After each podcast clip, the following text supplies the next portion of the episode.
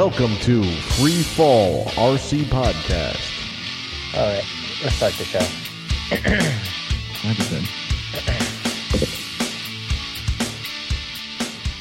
Welcome to another episode of Free Fall RC Podcast. I'm Steve, and here with me is Kevin, Hey guys. Andy, Hey, now. and Ian.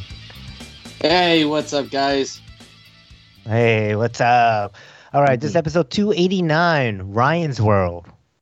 Okay. Um, yeah, so we're gonna interview Ryan now, um, but that'll come a little later. Let's uh, check awa- check in with everyone's week. Who'd like to go first? Wow, Don't everybody speak all at once. I know, right? I'll go ahead and go first. go first. Why don't but you be go careful first? with what you say. Oh boy. He, he- you know he's not capable of that. That's why he's on the show. Mhm. All right, go. All right. Um, well, I was on Discord on Friday, and um, there was quite a few people in there. Uh, let's see, Shaggy showed up for a little bit. Um, Devin McClellan was in there. Uh, Rob was in there for a little while. Rob McClellan, McToon. Gucci ended up coming in there for uh, quite the while. I think by the time we ended up logging off Discord, it was like almost three in the morning Eastern. Oh my god. Woo. Wow. Yeah. And of course, we were talking about everything under the sun, you know, especially with Gucci in there. He, you know, he gets talking about competition, which is always great to hear. I mean, Mhm. you know, I know me personally, I probably don't have the patience for that, but I am still pretty interested in speed. I, I wouldn't mind, you know, pushing my heli to the limit. Uh, I might, I don't know. Uh, my biggest fear is, you know, crashing at something at that high rate of speed because honestly, Rekit. rekit everything. Yeah. Um, but no, it was a lot of fun. Uh, got the BS till incredibly late, but you know, I was still kind of stuck at home at that point. But um, I ended up uh, I'm COVID free now, obviously. So Oh, awesome, dude. yeah, so Saturday kind of, you know, got to do a few things that I needed to done, you know, to get done, and then not to mention just get out of the house, you know, just you know, go for a drive or whatever. So it was it was awesome. Um, I ended up putting a couple flights on the the 470 Saturday morning. Just went over to the local park and you know just knocked out a couple batteries. Um, you know, it's like I never. Uh, it's like I never stopped flying. I mean, it's probably been, oh geez, a little over a month since I last flew.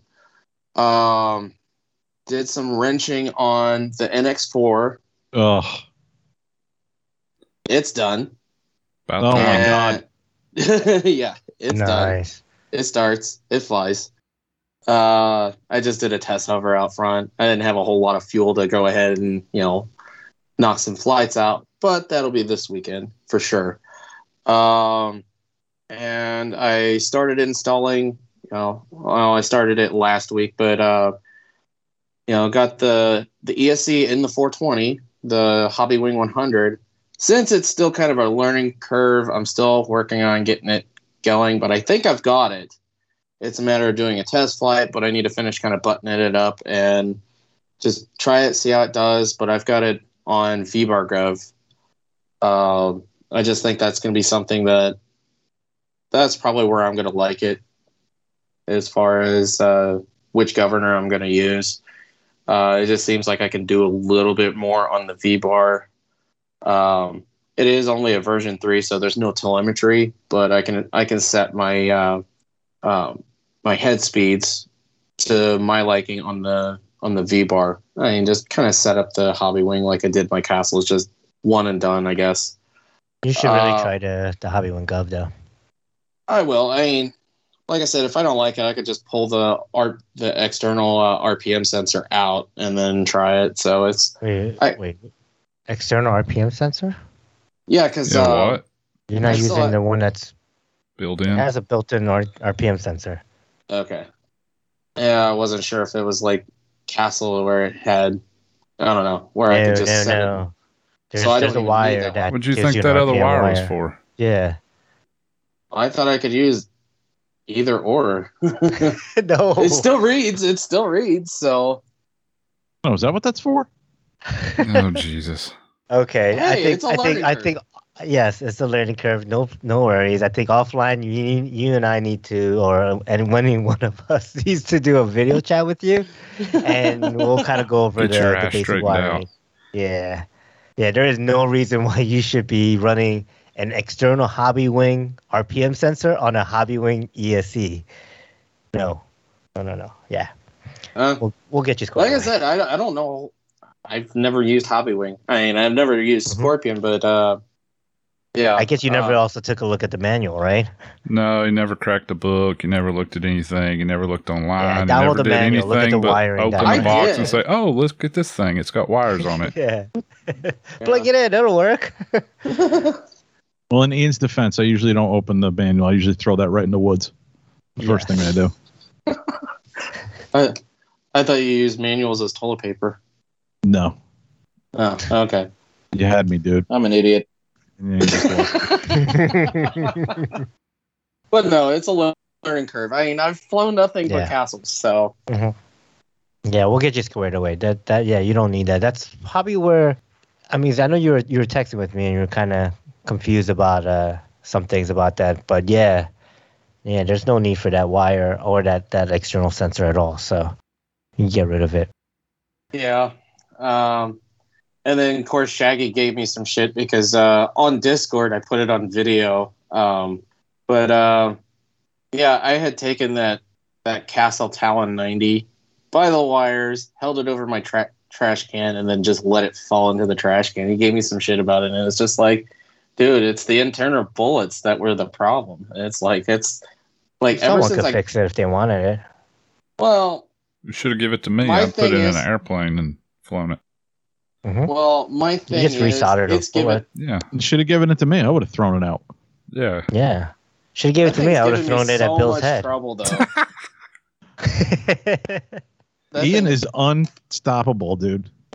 We have given him so much shit in the last Uh-huh. five minutes. It just keeps on going. trucking on. Yeah.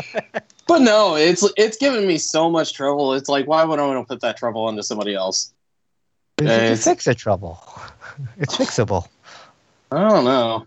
I mean, I've gotten better luck out of the the Talon 120 that I have in the drawer than I did with that with that Talon 90. That thing has been nothing but trouble, and I'm the one that bought it new. So, um, as far as my week has been, um, it's I think that's about it. You know, I started back to work and everything, so everything's everything's cool. And it's getting back to normal over here. Sweet. Okay. Yeah, glad to hear you're feeling okay now. Yeah. Yeah, I, I I could tell. I could feel the love already. hmm All right, who's next? I'll go next. All right. Glad that you're feeling better, Ian. Not like Andy before you got on the show. He said, "Is he still here?" Glad, glad you're feeling better. No, Thanks. dude. Uh, yeah, I was I was touching base with him during the week, just checking in, seeing how he was doing, making sure um, you know, he's all right. He was like, "I made COVID my bitch."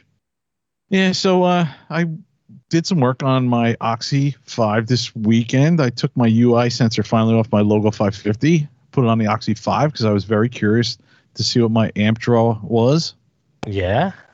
What was And- your amp draw? And then I flew on Sunday with Steve Shaw, the Shawinator, nice. the Shawshack Redemption, or whatever. I don't know. No, Sean Nader sounds good. Uh, you know. Yeah.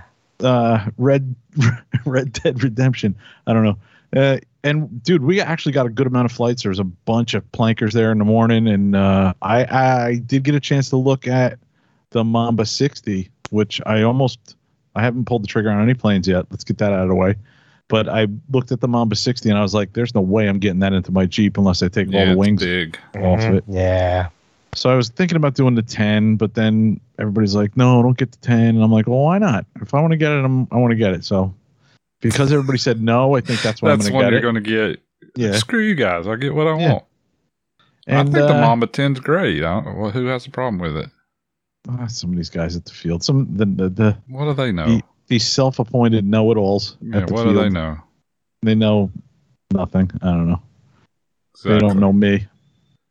Uh, but yeah, dude, I had a great time flying, man. I'm really comfortable at this field. I I got acclimated very fast. As soon as you get one, you can start flying it into their heads, and then they'll really know something. Yeah. They'll, they'll know not to screw with Kevin. Yeah, Like, damn, glad he didn't get that 60 size. right. Could have took out two of you. yeah. One of each way. But uh, yeah, I, I, dude, I've been having a lot of fun with the Oxy Five, and just I kind of got. I took one of the flights with 690. I took, uh, you know, some time to try practicing some oddball stuff that I don't normally do, just some backwards inverted, and just slowly trying to get out of my comfort zone a little more. There's a couple orientations which I don't really like, and I never fly in them, so I was like, I'm gonna just mess around in those orientations a Yeah. little bit. Yes. I tried autoing from the left a little, which I'm not good at because I never do it. And uh, yeah, it was it was a good day, man. I'm like like I was saying, I got acclimated to that field really quick, and I'm very comfortable flying there. I don't give a shit what goes on, you know, Nice. around me or behind me. I don't care what these guys are talking about. But uh, Yeah. was- How was how was Steve's flying? Do you like his uh where we tuned his what do you have a Black Thunder? Mhm.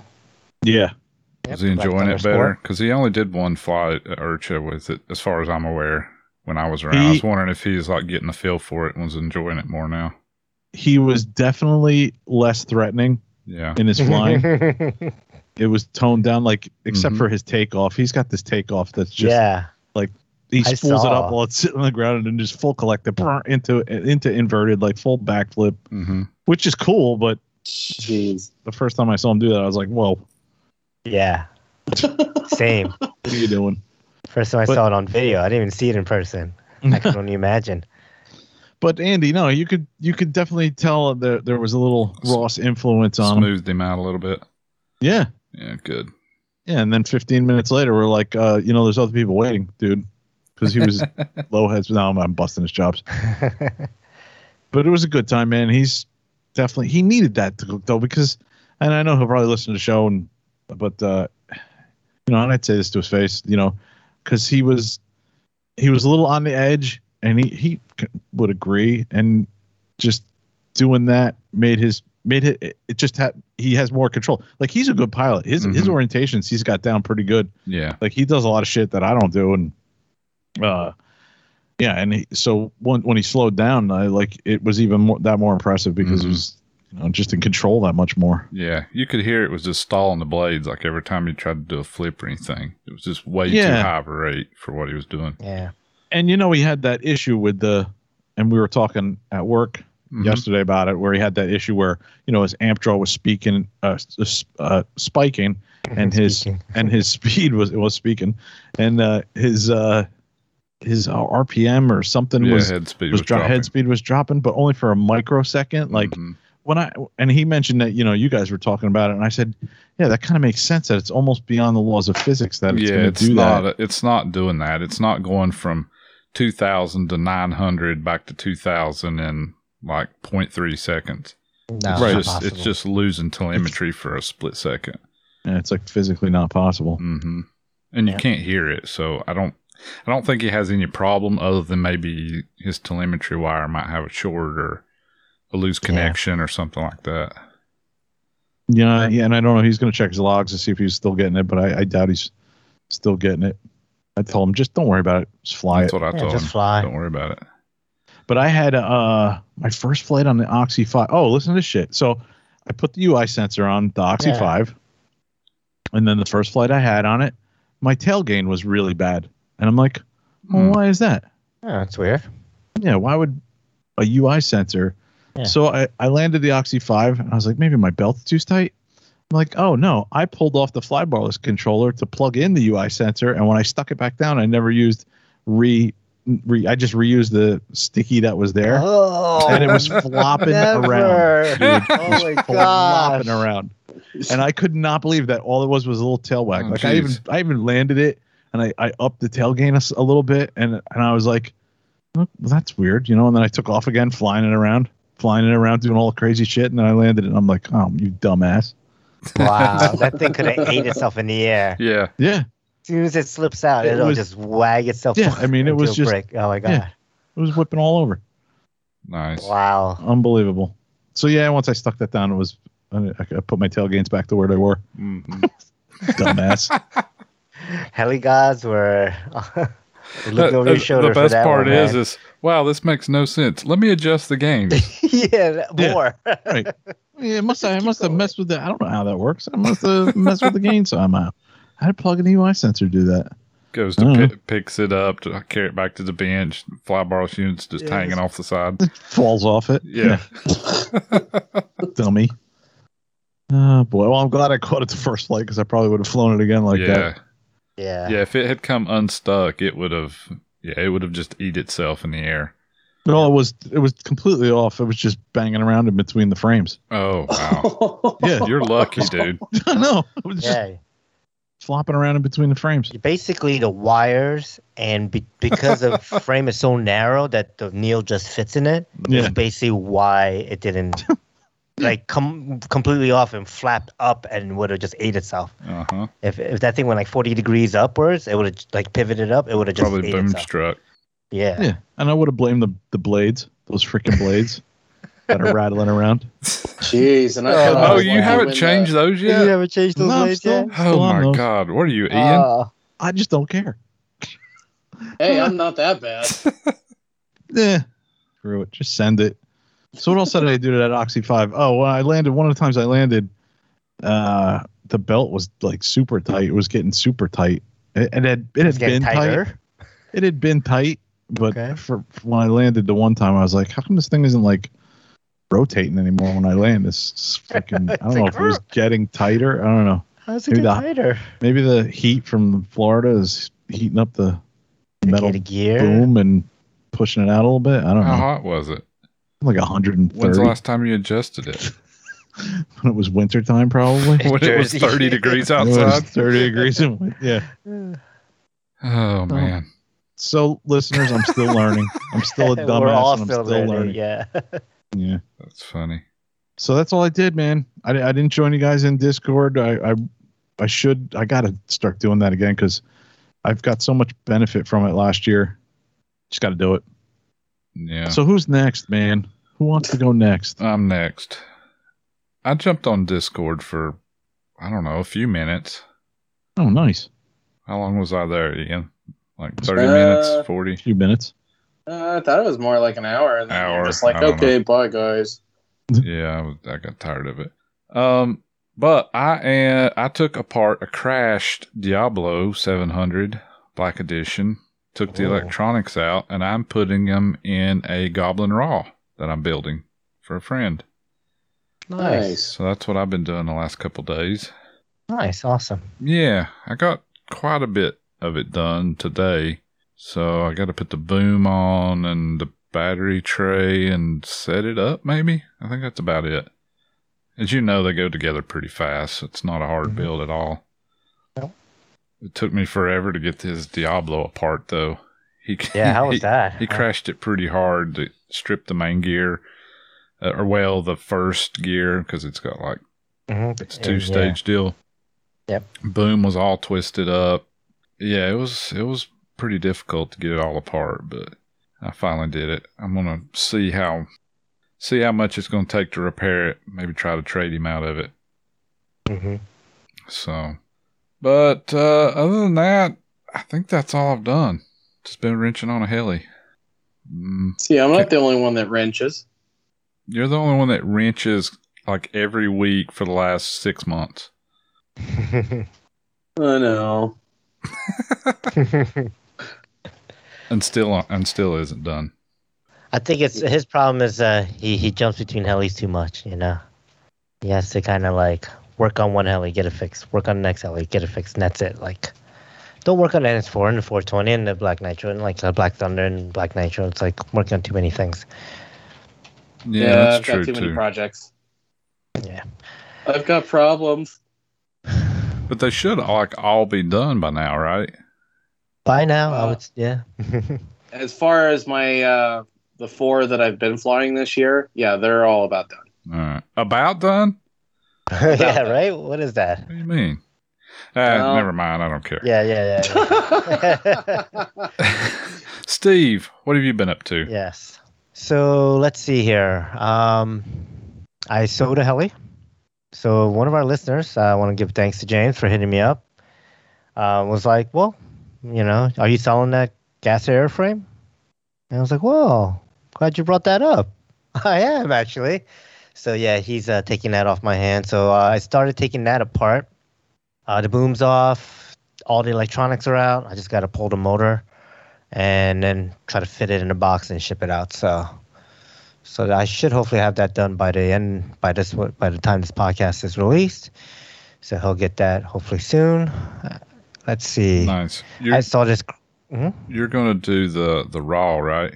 To put your Yeah. motor, your engine in a. Yeah. Okay. Yes. That's what Yeah, I'm so doing my- too. Yeah, my plan is to basically take my first raw because the second raw I think is is flying better. Well, I like the way the second raw, the red ones, fly better just because of the 26 millimeter arms Mhm. and uh, 205 YG and things like that. Just you know, I don't get any warnings. It just it's a beast. So, um, so I'm gonna keep that one as an electric, but the original orange will turn into an orange gasser. Nice. Yeah. So um, hopefully by then, um, by the time I get the carry, you know, Carrie's kit and they're out for for purchase, I'm hoping SAB will have the orange booms. So I'll kind of have like all of them, you know, full colored kind of deal. Um, the nitro will just be the last one, um, you know, which we'll see what I'll do with that boom. But yeah, have some plans with my fleet, my new fleet, I guess. Um, yeah. Besides that, uh, you know, I got this text and I saw this video of this Florida Steve guy taking off with this helicopter, and I was thoroughly impressed, Mhm. like mind blown, like wow, so much that I had to talk about it in my week.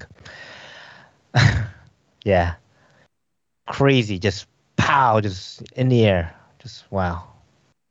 I gotta, I gotta take some notes on how to fly. Um, let's see.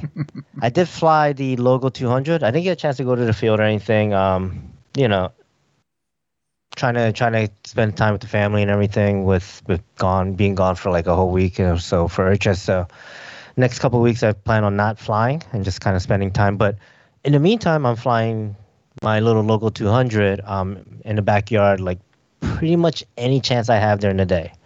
Um, you know, I wake up, I'll go outside, throw a flight or two. Usually a flight because I just woke up and I'm tired, and I crash. but um, but then I'll fix it. You know, have breakfast, get some work done. You know, lunchtime comes. Um, before I make lunch, I'll go out and do another flight or two, crash it. You know, so I've been I've been just flying every single day. Just been flying that Logo 200 a whole bunch. Uh, pretty much every single flight resolves directly in a crash in that first flight. Um, there are times I might make it past the battery or two, um, but those come very rarely. So I got a question. yeah, Between the flying and the repairing the crashes, how do you get anything else done? It sounds like that would take up 80% of your day. nah, it's that's. I mean, the flights are two minutes, two and a half minutes, maybe three. You know, um, that's another thing I, I've been noticing is that uh, my batteries. I don't know if they're getting old or if just I'm just on the, you know, basically being the helicopter a lot more and a lot more aggressively. That the three and a half minutes I have on the timer results in a 3.4 volt per cell battery. Um, so how long does it I've take been- you to fix a crash? Oh, probably about five minutes. It's usually just servo arms, servo arms, and maybe a, a DFC arm. Or um, I've had some doozies though this week. I've I've replaced, you know, frames, um, motor plate, you know, a couple things. It takes more than five Oh. minutes. That one might have taken 15 or 20 minutes, but you know, the great thing about what I do for a living is that there's a lot of time where I'm waiting for a server to be built or some Jenkins run, and you know, some basically continuous integration type of deployment to be running, and from some test things to go through. So I'll just sit there, right? So I'm watching the screen, I'm sitting there making sure there's no errors, and while I'm doing that, I'll wrench on a little helicopter for a little bit. Um, you know, depends. If I don't have a lot of meetings that day, I can, you know, I can wrench while I do some work. So Cool. yeah, yeah. So I'm loving that logo 200.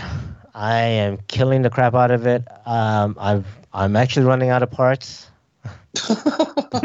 It's crazy. out of the 10 packs of servo arms I bought, that are six servo arms in each, so you know, like three full sets. I mean, two full 60 sets. arms. right? I'm I probably have about four or five packages left. I'm kind of down half on my stock, and this was I got this just before IRCHA. Yeah, and you didn't fly it was at only about two weeks ago. You know, So you didn't really fly it or crash it at IRCHA, did you? uh, Did you use Once. any arms? I did. I used two Okay. arms. Um, But the bulk of these arms is like yeah. being in one week. Yeah, bulk of these are basically at home because that's when I Yeah. because I fly in such a small field and like you know small area, like I really push the envelope of the field, which results in a lot of crashing the trees. Um, let's just take let's just say I'm going to take all my crashes and make a compilation. It'll probably be a three minute flight of just crashes. I'm serious. It's it's like every single flight video I have, there's at least multiple crashes in it. So it's yeah, it's gonna be fun. I, I'm gonna make a video on it. It'll be it'll be cool.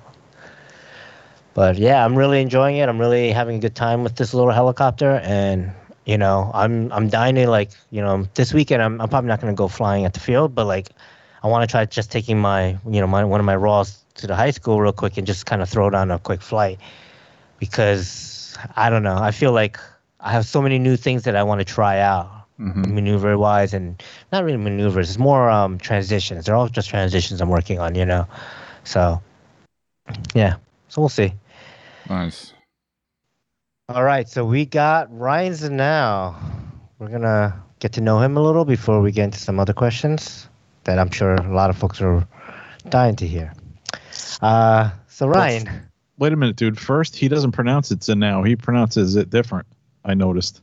oh yeah Yeah. how do you Ryan, pronounce how- your last name Well, normally it's Zano. Zano. Zano. ah, I, I just attributed that to you know that that East Coast slang or twang or accent, I guess. Usually, I have a lot of fun with people saying water or quarter. water a quarter what Yeah, no, normally like those New Jersey guys, it's water, water water. It's not Yeah. water. no it's not water uh, It's don't- water. We take yeah, the water. water off of everything. But then Well, the you know, southern guys add it to everything. I say water. Uh-huh. We say water. We, we say take a little yeller. bit off, give it to the south. They say yeller. Yeller. They add the R. We take the R away. They add the R. Yeah, Quarter. I don't know what you folks do in the, the North Midwest though. Hey, Yeah. We, we- we have our own. They take a little thing. Canadian. Uh, it sounds like, huh? A little Canadian there. You got a little Oh, Canadian, yeah? Yeah, yeah, there. We we got a little Canadian in us sometimes too. Too, yeah, yeah, two. All right, so going right into that, where are you located? I am located in central Wisconsin. Specifically, I, I actually now live in Wisconsin Rapids. Was living in Wausau, Wisconsin, which is where I still work. But uh, yeah, central Wisconsin's pretty much where I tell people because no one's ever heard of Wausau. No one's ever heard of Wisconsin Rapids. So I've heard of central Wisconsin. Yeah. when I say central Wisconsin, you think center, right? hmm Okay, so yeah, that's where I am. Okay. Nice, awesome. How long have you been in a hobby? Um, I don't know. I don't math very well. So like 2014, 2015, I think is when I when I first got Seven into it. years. Yeah. Okay. That's about the same as Yeah, me then. Yeah, Yeah. same as all of us. I think. Cool. Maybe except for Ian. Yeah. Same amount of time I've been ruining the hobby for people.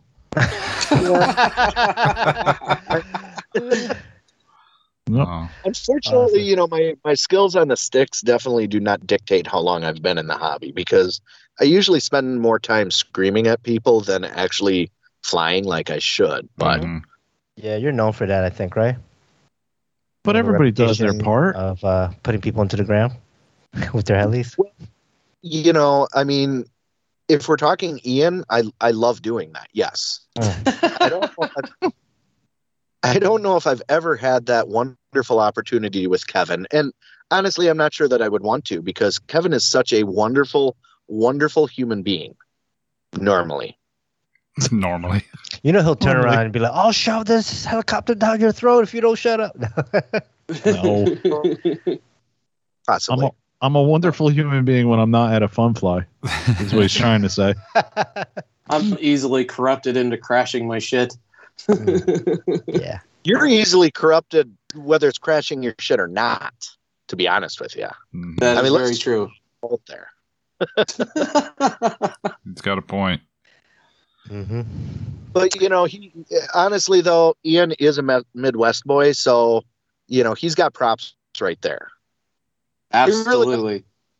No, we're cutting that part out. All right, keep going. Yeah. no, I'm just kidding. I don't know what you're talking about, but let me ask you, what got you interested in the hobby? Um, I, honestly, I'm probably going to get a lot of flack for this, but um, drones or quads, as we used to call them, way back in the day, Right. hmm and you know, got into that back when Blade had their 350. What was it? The 350 QX, and Mhm. started doing that and I saw helicopters in, in the hobby shop and it's like who on God's green earth is going to spend that much money on something that's that damn near impossible to fly. hmm What a bunch of idiots. Yeah, exactly. And then all of a sudden I found out about this thing called indoor flying. And I'm like, "Oh, hey, cool. I get to take my self-hovering drone and self-hover it around this gymnasium." yeah, I learned Yeah, like fun. yeah, I learned within about oh 15 minutes how boring that was. And then all of a sudden this dude's like, "Well, um well at least you sort of know what the sticks do. Here, here's a Nano CPX. See if you can do this." hmm And that lasted for about 2 seconds. That- he popped some links back on and hey, I took it up again. 3 seconds. Well, by the end of the night, I think it was upwards of about 10 seconds before I piled it into the ground. And I more or less told him, I will be buying you a new canopy. I will be actually, let me just buy you a new helicopter because I think I broke it.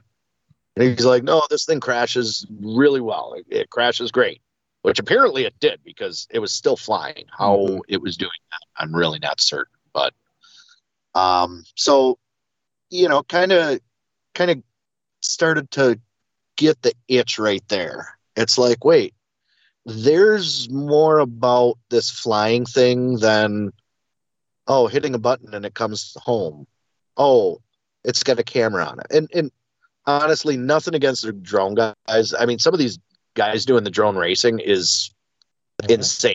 I mean, how quickly, it, as they probably say with the helis, but how quickly they're able to transition around some of these gates and everything else. It's like, dude, I- Yeah.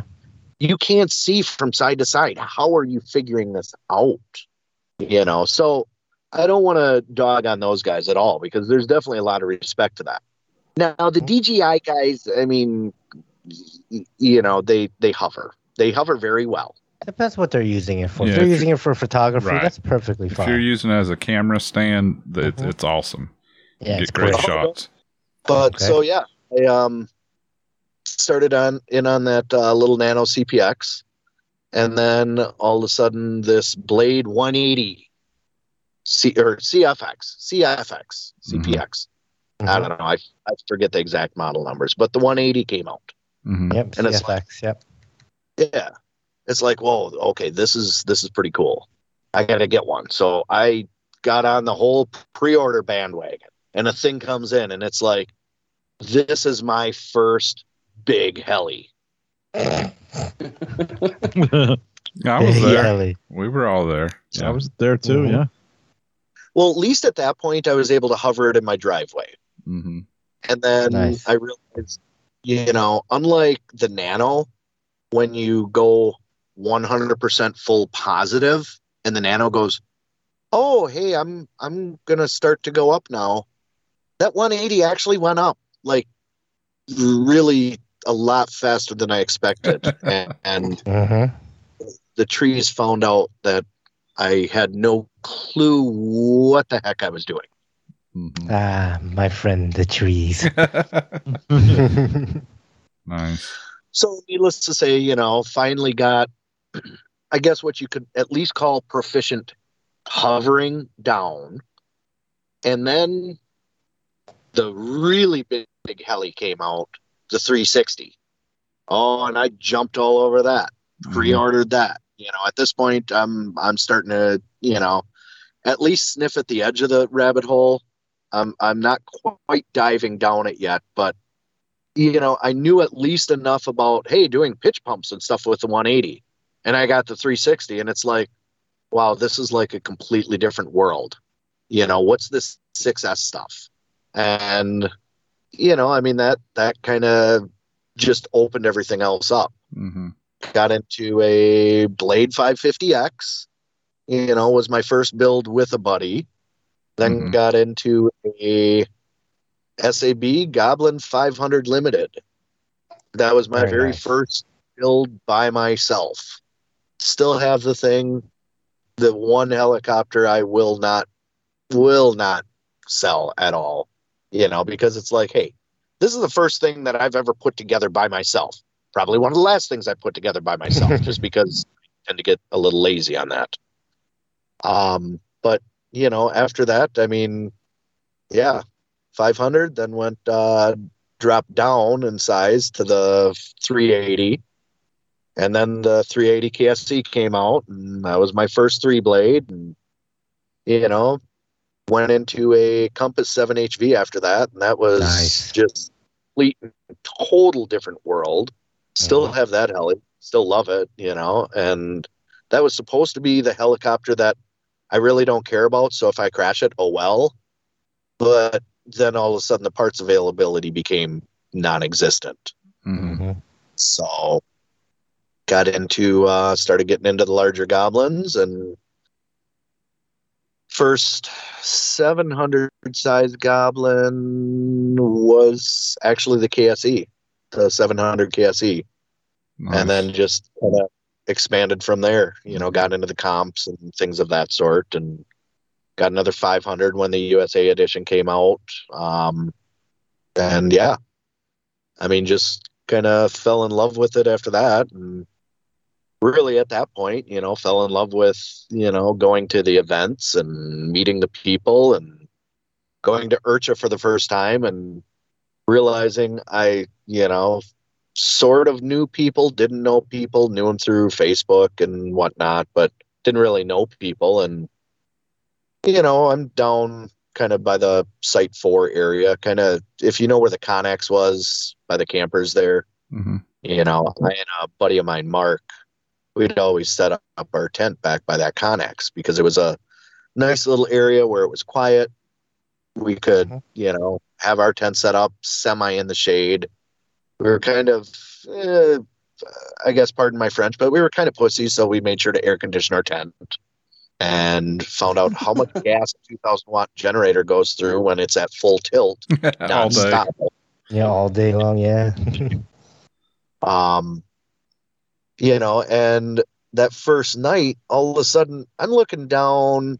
I mean if if i say to you guys or pretty much anyone that's been to IRCHA enough where the corner is everyone knows where the corner is. So i'm all of a sudden looking down towards this place we now call the corner and it's like dude it looks like there's a helicopter in the air. It's pitch black. Wait there are beams of light. What's going on? Dude, it looks like there's spotlights over there. And I'm telling Mark this, my buddy. I'm like, dude, we have to go down there. And he's like, no, it's no, it's probably not even worth it. Like, no, we got to go down there. Ended up going down there, and all of a sudden, hey, we're immediately introduced to spotlight flying, and nice. absolutely fell in love with it there. That's where I met, uh, you know, Josh Goudreau and Colin and all of those guys, you know, with Amain and Andrew and all of those guys. And it's like, these guys can fly the absolute crap out of a helicopter and they land and they're like totally cool to talk to.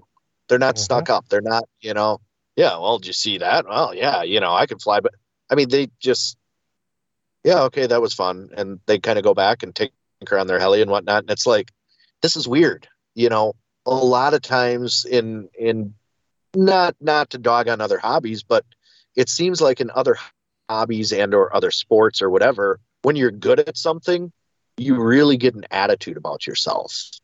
And you know, the A main guys and all the guys down there, the A main guys, I they're I don't know if there were heli direct guys down there at the time. You know, now some of those guys are heli direct guys, but you know, I didn't know who any of these sponsored guys were even. So, you know, I apologize if I'm not remembering who all was down there, but it's like these are really good guys, you know, and that was still a year when Tony Whiteside was there, um, Mm-hmm. uh, Tim Jones, you know, all of those guys. So, I mean, it was still Do you kind of remember the hard. when? Like what year was your first one? Um, it would have been 2015. Okay. I believe that was the last the last of the one competition, if I remember correctly, Mhm. last year. You know, before they transitioned over. Right. Um, Yeah, that's the one I missed. The one right before I went to, I think. okay, yeah. So, you know, and like I say, I mean, the, the people down there were just. It didn't matter that they didn't know who you were. You're in the hobby. Oh, you fly helicopters. We don't care how well you fly or if you can only hover. Dude, you're cool. You're you're you're checking this out. You're in the hobby. You know, excellent, excellent guys to uh, to get to know, and you know, are still friends today. Um, you know, so that's that that was huge.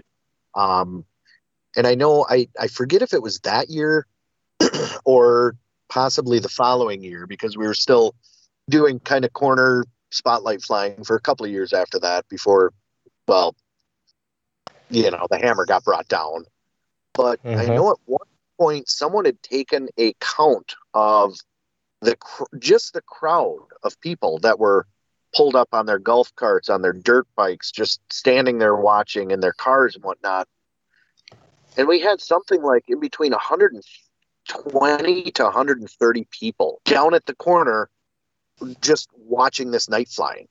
And everyone was having an absolute blast you know? And uh, i mean it's it's still one of the best memories of IRCHA to date for me is Nice. being hanging out with them and whatnot. So but yeah i mean it's it's been you know over the years it's it's been a really good hobby it it really has you know and it's been an expensive hobby Yeah. found that out, Yeah. but, you know i Yeah. kind of piled in a 500 this last weekend that um, was not really anticipated but hmm you know it, crashing's part of it Mhm. Yep. So let's kind of talk about that. Um, what's in your feet? What, what do you fly now? Uh the the main three to four that I like to fly um, are my two Oxys, my Oxy three, one of the originals, still rebuilding that little guy, and an Oxy four. Um, the Oxy four kind of had some history in the fact that, you know, three, four, however many years ago, people were kind of dogging on V control and V bar and this and that. Well, you you buy a V control radio and you can't fly any other flybarless. And it kind of was one of those things that stuck with me. And I'm like, no, there, no, there's a way to do this. And I've got to give major credit to my buddy Mark Elswager.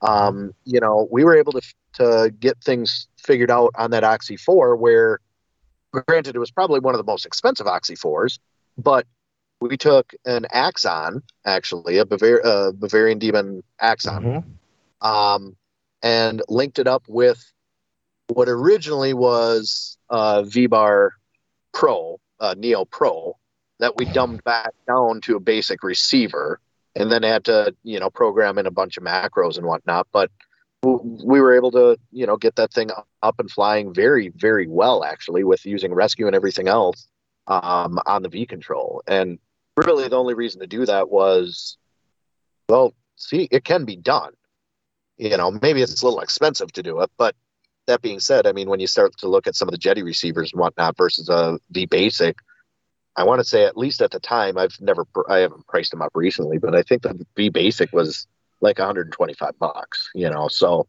it wasn't completely out of line, unless you're Mhm. considering, oh well, all I have to do is put on a 35 dollar Spektrum satellite, use my DX9 or something to that effect. So, uh, you know, that was that was more of an experimentation.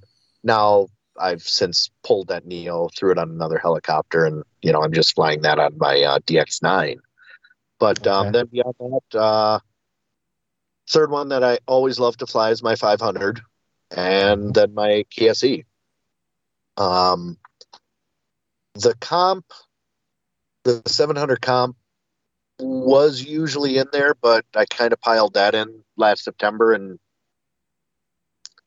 fixed pretty much everything but the grip arm and just got lazy and haven't put that back together yet. But literally, it just needs a grip arm and then slap blades on it, check the tuning, and that should be good. But those are my main four flyers. Who are you, Um, Steve Shaw? Why? Because everything he has is almost finished. hmm Hey, I still have a 500 USA edition that I haven't even pulled out of the box. So, Okay. So to say, Oh yeah. yeah, so to say. but I literally have all the electronics for it as well as the flybarless for it. So to say. hmm okay, well, yeah, call me Steve Shaw then. He's in Northwest Steve Shaw. Yeah. Hmm. Yeah, it would be more Midwest, but okay, I, I see yeah. where you're going. hmm That's a Wisconsin Steve. What Yeah. What about your other stuff like radios, batteries, Mhm. chargers? Do you like to use? Um, I started out with uh, the Revolectrix, the PL8. Um, Huh? Worked very well for me for a number of years. Um, ended up going to a iCharger, one of the uh, Progressive RC. I think, if I remember correctly, they called it the Uncaged Threat. Just because, again, I'm lazy, so I didn't want to build a charge case or anything. They had a really nice, very compact charge case with the iCharger uh, 4010 and the Meanwell and whatnot. Mm-hmm. And it was, you know, really nice to just bring al- bring along the fun flies and things of that sort. You know, my Revolectrix is literally still two server power supplies that more or less just bang around in my trunk. I'm still using the Um, box from the Revolectrix as my it's for the Rev, and then a smattering of my uh, charge leads and things of that sort. So that's where the iCharger really kind of came into its own. Is hey, everything fits into this box. I can grab this one thing, and I don't have to make sure that I didn't forget my power supplies or certain charge leads or balance leads or you know anything like that. So mhm. yeah, you know that that's kind of where I'm going on on the uh, the charger aspect, and yeah, chargers worked very well for me. Um, I did end up getting a oh, what do they call that? The I ISDT, IDST, ID ISDT, ISDT. hmm um, because there's a charge case builder over in the UK, Coolidge Mhm. something. hmm I apologize. I can't remember exactly what his company name is.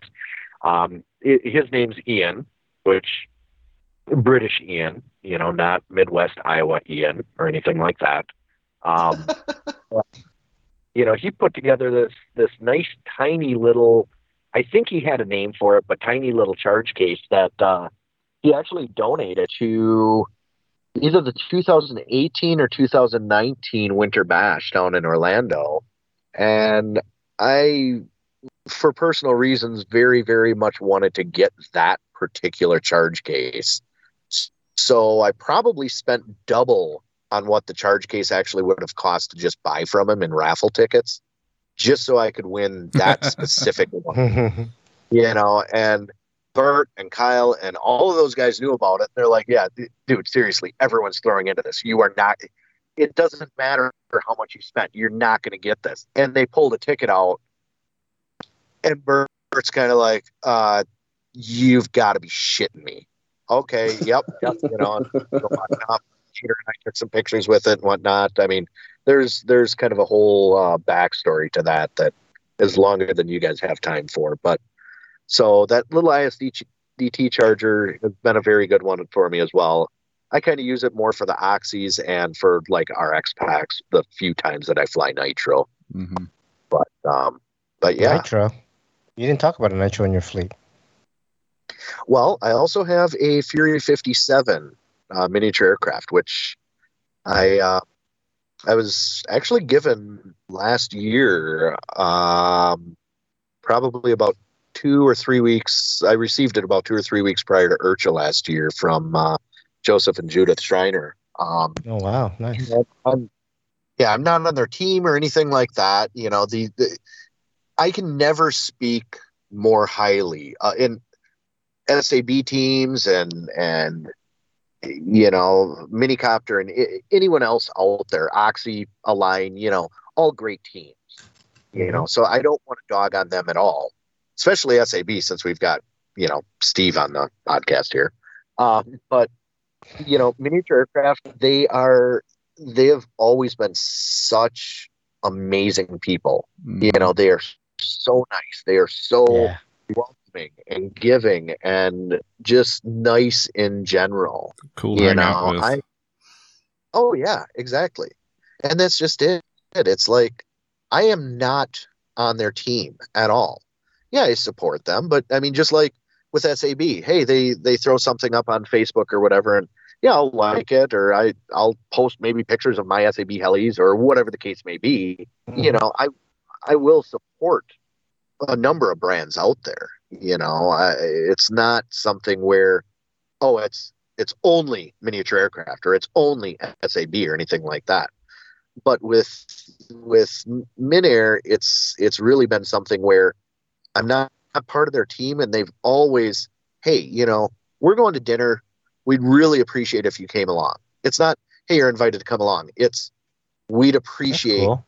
coming along. So it's just the way they word things is something where it's like, you're not just inviting me along, you're actually making me feel like you really want me to be there, you know, and it it really says something for you know, for Joseph and Judith in general. And I mean the entire team, you know, all of the the guys that they've brought over, the international guys that they've brought over, um, Maxi Fuchs and Lucas, you know, when he was still with them and whatnot, have all just been not only phenomenal people, they've been people that I've become friends with in a very, very short amount of time because they're just really great guys to hang out with. You know, they are so nice, they're so welcoming, and they they've kind of got that that childlike love for the hobby, if that makes sense. They're Mhm. always excited about something. You know, Right, right. Mhm. they might crash their helicopter and they come running back showing you how well the blade crashed. I mean, it's it's little things like that that you know maybe don't mean a lot to some people out there, but I I, I really like to take note of just certain ways that people react, certain ways that people act towards other people that they either don't know or maybe fly a different brand or whatever the case may be you know?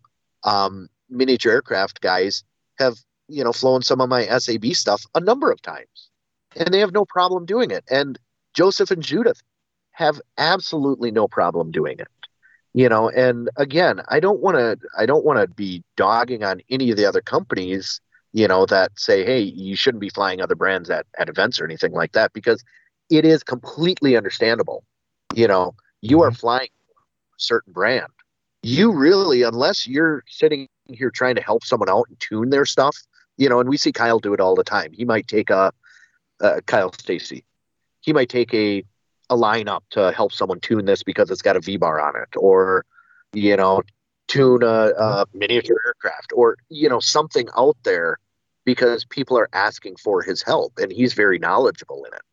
But Yeah. then there are also you know the fact that a number of companies and like i say understandably so hey don't fly another helicopter at an event other than what you're sponsored for and with joseph and judith it's just are you guys having fun? Okay, good. That's that's what we're here for.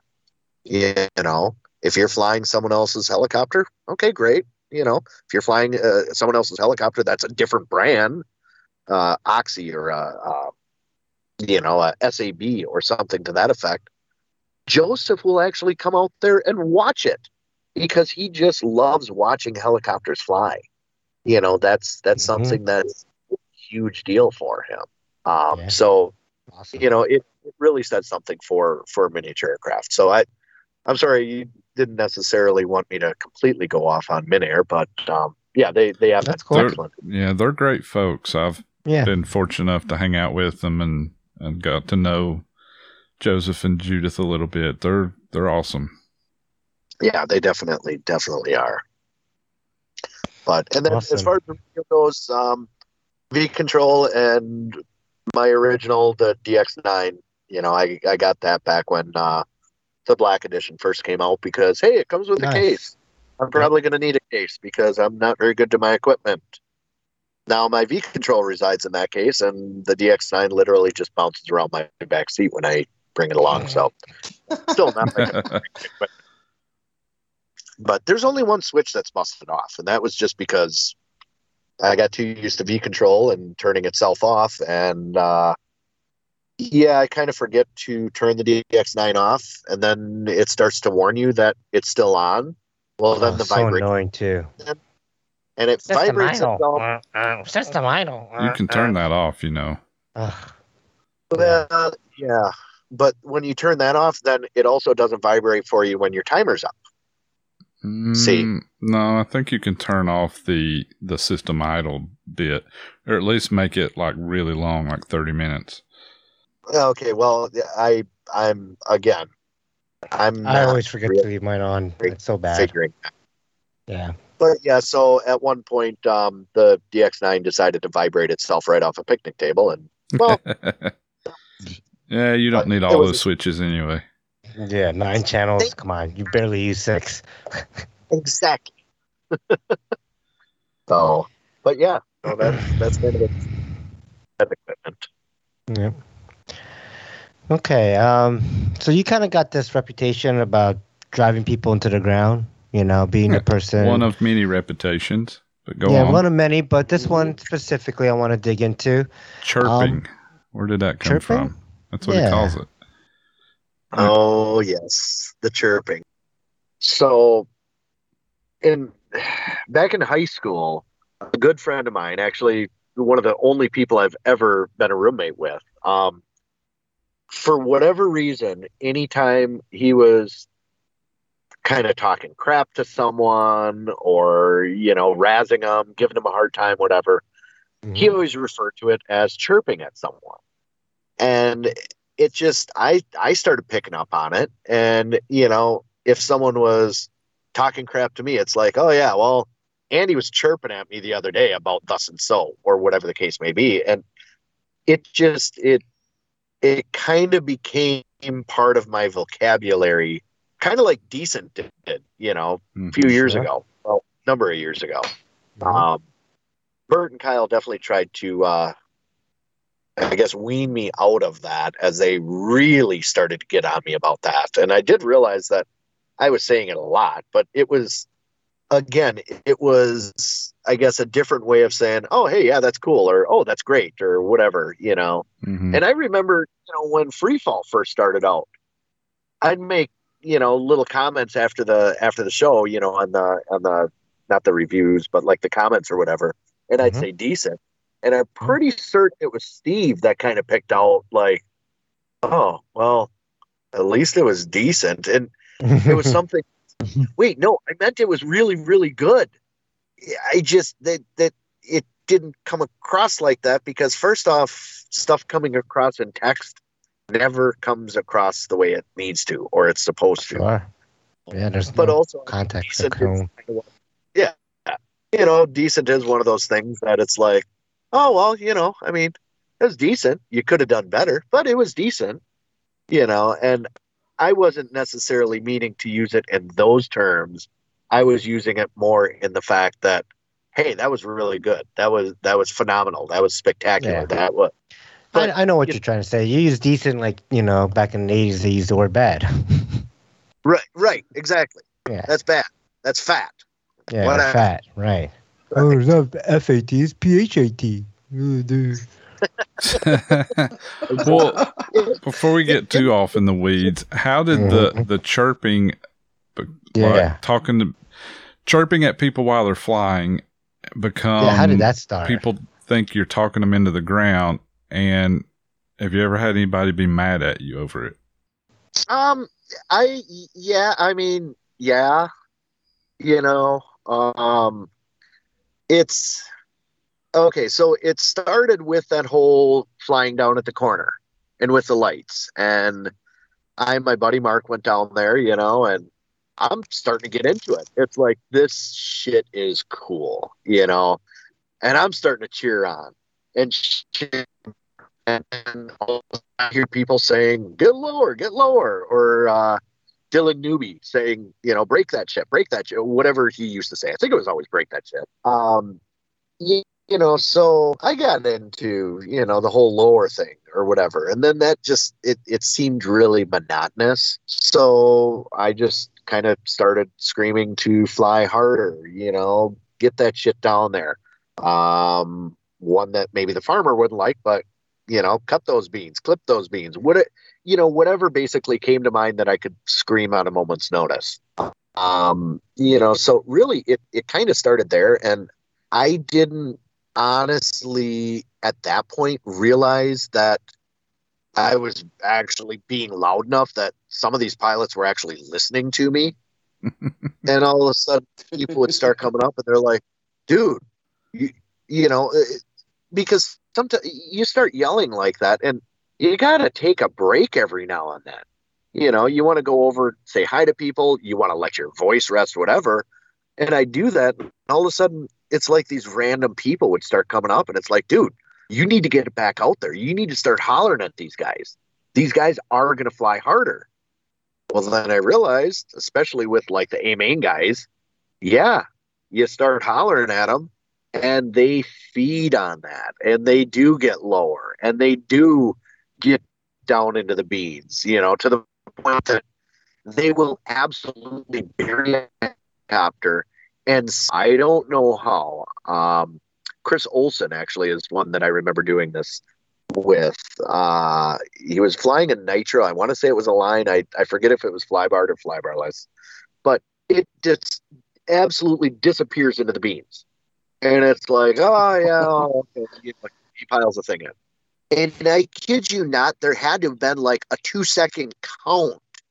And all of a sudden you hear, right? And he comes popping up back out of the beans over vegetation. And he gets it up there about 20, 30 feet and starts basically shaking the helicopter around, shaking all the beans and whatnot off of the damn thing. You know, and it, it was one of those things where it's like, wow, these guys really are getting into it. And, you know, initially, at least from what I was seeing, the response was always super positive out of these guys. You know, Chris Olson, uh, Lincoln, uh, Josh, you know, all, all of those guys would be coming up. They're like, dude, yeah, we, I mean, we heard you in our ear. We definitely were flying harder. We definitely have a lot of shit to fix now, but that was absolutely awesome, you know, and it was just kind of that encouragement, at least with with and, and I say this hesitantly because I don't want anyone to take offense, but it was with the right crowd. Okay, these were guys that they know they're going to crash at some point. They're ready for it, is what it is. Okay. Well, then it gets to the point where some of these guys were coming out to fly, and I had no clue who they were. You know, there were plenty of times that I look at people and it's like, who is this person? Because, you know, you you kind of want to make it personal for them so they feel like, oh, hey, yeah, you know, this this guy's cheering me on, or he's egging me on, or he's, you know, trash talking me, trying to get me into the ground type of deal. And it was something I always looked at as, you know, if all of a sudden one of these guys that no one really knows goes up and starts flying, and everyone goes silent, it's really gonna, I mean, in my eyes, really gonna make the guy feel like crap. You know, like, hey, I'm out here flying and oh yeah, no one really cares. So, you know, it was one of those things where even these no-name guys, you know, at, at at that time, I barely knew a guy by the name of Steve Glad. You know, he got out there. I mean, I'm sure everyone knows Steve now, but he got out there and flew around and whatnot. And I, you know, I started chirping for him. And he's like, dude, I, I had some of the most fun the other night. You know, that was really cool. It, it was great hearing you yell. I mean, I know I didn't get as low as you wanted. And it's like, it's not about getting low. Yeah, I'm telling you to get low because that's that's kind of the general consensus of get the shit lower, you know, but you flew your heart out. Did you have fun? And he's like, Yeah, dude, I had a blast. I'm like, Well, that's kind of why we're spending all this money on these silly toys. We're we're doing it to have fun. You know.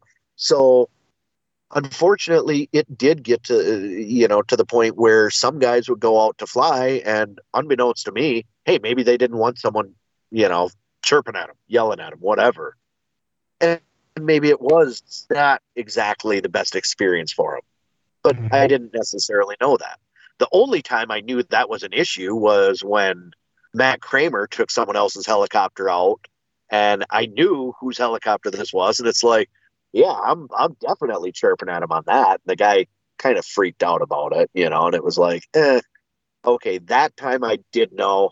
Yes, that time it was intentional because I I knew Matt was going to fly higher than what he needed to anyways, just because it was someone else's heli. So there really Mhm. wasn't a, a huge risk of it piling in, but yeah, I think it would be You get what that- impossible to talk Matt into the ground. He pretty much does what he Oh. does. yeah. Well, okay, okay, yes, I'll give you that. Or it's very easy to talk him into the ground because all you have to do is go up and say, "Hey, man, I'm here." Well, So, I mean, I'm saying he's not going to fly lower or harder Yeah, if you tell him. to He's going to keep. Yeah, he's very controlled. uh, you want? Wait, we're talking about Matt Kramer with Oxy, right? Yeah. uh-huh. Um, do you want to put money on that? No. Because I'm certain Ian's been at some of the Midwest Heli Boys events that uh, Matt definitely, especially once the uh, sun goes down and the lights come on, Matt really likes to start feeding into to people as they're starting to chirp at him. Mm. As a matter of fact, I think he was there for all of about was- 20 minutes at IRCHA, and we were. I, I I won't lay claim myself totally, but there were a few of us that were able to get Matt into the ground before his packs were up, and he was I'm only there surprised. about Surprised by that. Every flight I've seen him do is like very controlled, technical. It's like very on point. Oh no, he can be, but was anyone yelling at him at that point? Well, no. Uh, okay. Do do, do we see where there's a little bit of a difference? Yeah. Uh huh. This is what we call a revelation, Andy. Oh, is that what it is? That's what I call it, just because I was at a loss of a proper word to use. Mm. So that's kind of where the chirping started, and people not being completely thrilled. And like I say, the, with the one exception, if there were people that weren't happy that I was doing that, it was actually more just I didn't want them to feel like I'm an absolute nobody. No one wants to watch me fly, yada yada yada. The guy that That's, was uh, yelling at everyone has disappeared.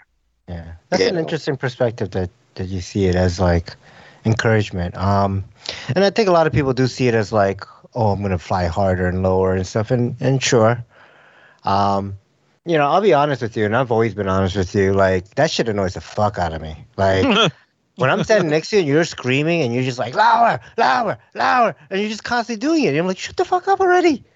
you said it. Shut up already. Now, after you told me that, when was the last time I ever did it? After True. you true. No, it is. It's true. Yeah, because I don't think I think that was at like spring fling. You're you're saying I was like, dude, it's enough. like enough. Yeah. You know, it's Yep. getting annoying, and it's, it's in my ear. It's annoying, and it's not like I was even flying. It was just annoying to hear. Well, if, I mean, of all people to do it to, I even did it. Aja, of all people, yeah, yeah, right. He's- It's funny. he's not going to crash. Oh, but not it was you either. This was like, this was, I think, still when OH, when officially OHB was, Mhm. you know, going. And he came up afterwards. He's like, you know, that was so fun.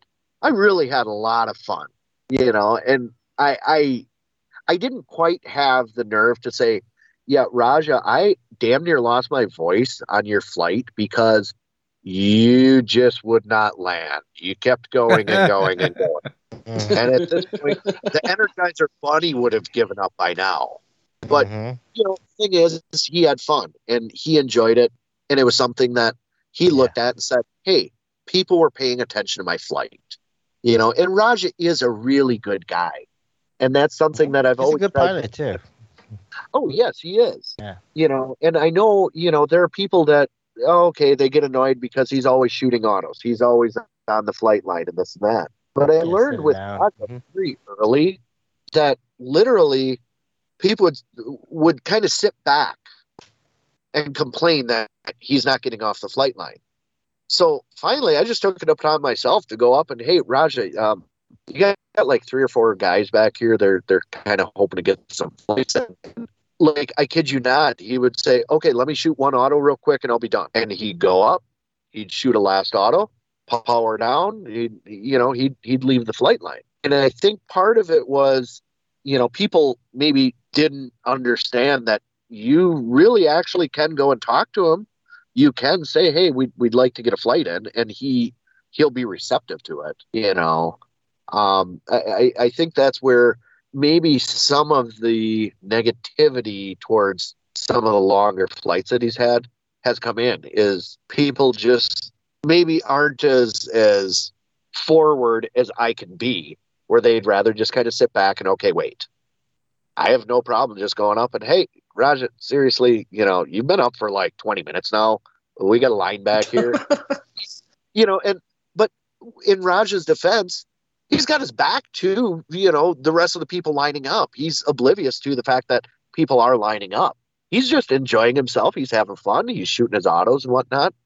And as soon as he's let known that, hey, there there are people waiting to fly, I have yet to see him go, yeah, to heck with them. I'm going to keep flying. I still have a half tank left. You know, he'll be up for all of five minutes, and we'll let him know, hey, there are a couple of people waiting to fly. You know, how how long were you planning on on you know flying? Just so they know. And it's oh uh, oh yeah oh okay let me let me just shoot a real quick auto, and he'll go up. He'll shoot an auto, and boom, next people are on the flight line. You know, so again, Raja's uh, and again, Raja flies for miniature aircraft. You know, so another one of those good guys. Some people just don't quite understand Raja. He does have his own personality, but that's also what you got to love about him, you know. Yeah. And yes, no, I'm going off on tangents here. I tend to do that. That's why you said this half hour would probably be like an hour or better. Yeah, I got to go to bed at some point tonight, Mhm. Ryan. So let's let's get to what everybody's here to listen to. Yeah. Some have said that you're an asshole and you ruined IRCHA and you're the reason no one can have nice things Mhm. and kind of everyone hates you right now. So tell The us Part of the I agree with. tell us a little bit from your side what went down with the whole golf the golf cart thing. yeah. Who did you Oh. rent your cart from? Like the very Yeah. beginning. Like who did Start you call story, and, yeah. and rent your cart from? And, and tell us a little bit of your your side of the story. Sure. So, you know, probably three weeks, maybe a month or so prior to um, IRCHA in general, uh, Dan, the IRCHA president, Dan Lucenta, gotten a hold of me, and we were kind of going over, you know, the RV rental spots and things like that. He also mentioned he's like, oh yeah, hey, by the way, um, P&P golf carts, they're they're making everyone turn their their golf carts in by 9 p.m. And I'm like, you've got to be kidding me. He's like, no, they're they're turning them in at 9 p.m. Now, I knew from years past that Lincoln and a few of the other guys had rented golf carts from outside sources that they had delivered to IRCHA. You know, Mhm. um, a couple of reasons that they had them, you know, delivered instead of renting on site, but you know, that's neither here nor there. So, you know, I started to, I guess, look at different places. There was one place called Doc's Carts, and you know, some other ones that you know I was looking at, and I came across one, and the guy wanted to rent them, I think, for like 70 bucks a night with delivery. And then all of a sudden it's like, well, wait a minute. I remember a number of times people renting carts from IRCHA, or not from IRCHA, uh, from AMA. AMA, AMA, yeah. you know, and it was something where they could actually get the carts early because a number of us would come early. We'd, you know, go to Nats and watch that and whatnot. Versus a lot of times the golf carts from P&P weren't there until you know Wednesday, and these guys were motoring around on golf carts prior to that. It's like, wait, okay, yeah, they're AMA carts. Okay, so I called up AMA headquarters, and I got you know the receptionist, and I said, look, I I don't know who I'm supposed to talk to. I'm looking at renting a cart. I'm I'm the site four host for IRCHA, you know, for the campers and whatnot. I I need a cart, you know, and whatnot. What uh, who do I talk to? Uh, is there a certain number I, need to call? And she's like, oh wait, no, yep, you need to talk to someone by the name of Yolanda. Give me just a second. I'll transfer you over. Okay, great. Get transferred over. Kind of explain the whole thing. Hey, I'm hosting. You know, I'm the site Mhm. four host. Yada yada yada and I said I I want to rent a cart, you know, and I, I want to make sure that this cart I keep the entire time that I'm I'm at the event. Correct? I I keep it like at my camper. I'm going to have a camper on site. This is something I keep throughout the entire event. You know, and she kind of like almost questioned why I was questioning it. She's like, "Well, yeah, that's that's how we do this. When you pick the cart up, you keep it until whatever end day you have that you rented it to. Mhm. So if it's through the entire event of IRCHA, you you yeah, you keep it there.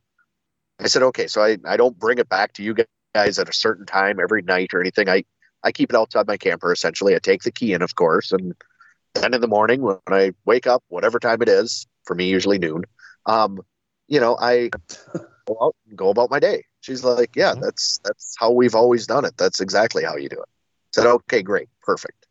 So at that point, she gets my credit card number and everything. Before we're even off the phone, she had my card charged, you know, because I get a little text notification anytime mm-hmm. I charge my card. And I'm like, okay, great. And it was like five bucks more a night than what P&P was charging. But at that point, I looked at it and said, you know what? That is well worth it. At least I can keep the card all night. I don't have to worry about turning it in at a certain time, anything mm-hmm. like that. Okay, great. So, of course, then I stopped looking for any outside vendor for golf carts because I've already got one. I'm good to go, you know. So get to IRCHA, you know, dealt with everything I needed to there, you know, starting to get uh, camper passes and everything else. Uh, went over to the little farmhouse, and Yolanda wasn't actually there. It was another girl, and you know, she I give her my name. She's like, "Okay, did did you have one reserved?" I said, "Yes, I did." "Oh, oh yeah, yep. Okay, you're on the list. It looks like you reserved it a few weeks ago." Said, "Yep, yep. It's all paid for. Yep, it shows that it's paid for." I'm like, "Okay, great." And she's like, "So, I don't think this applies to you because you actually reserved it a number of weeks ago, but anyone that's coming over here that could be renting from P&P on site, we're supposed to tell needs to have their carts back by 10 p.m.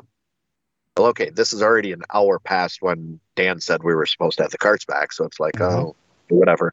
But she's like, I actually I don't think that applies to you because you you already rented this. You you rented it a number of weeks ago. Okay, great.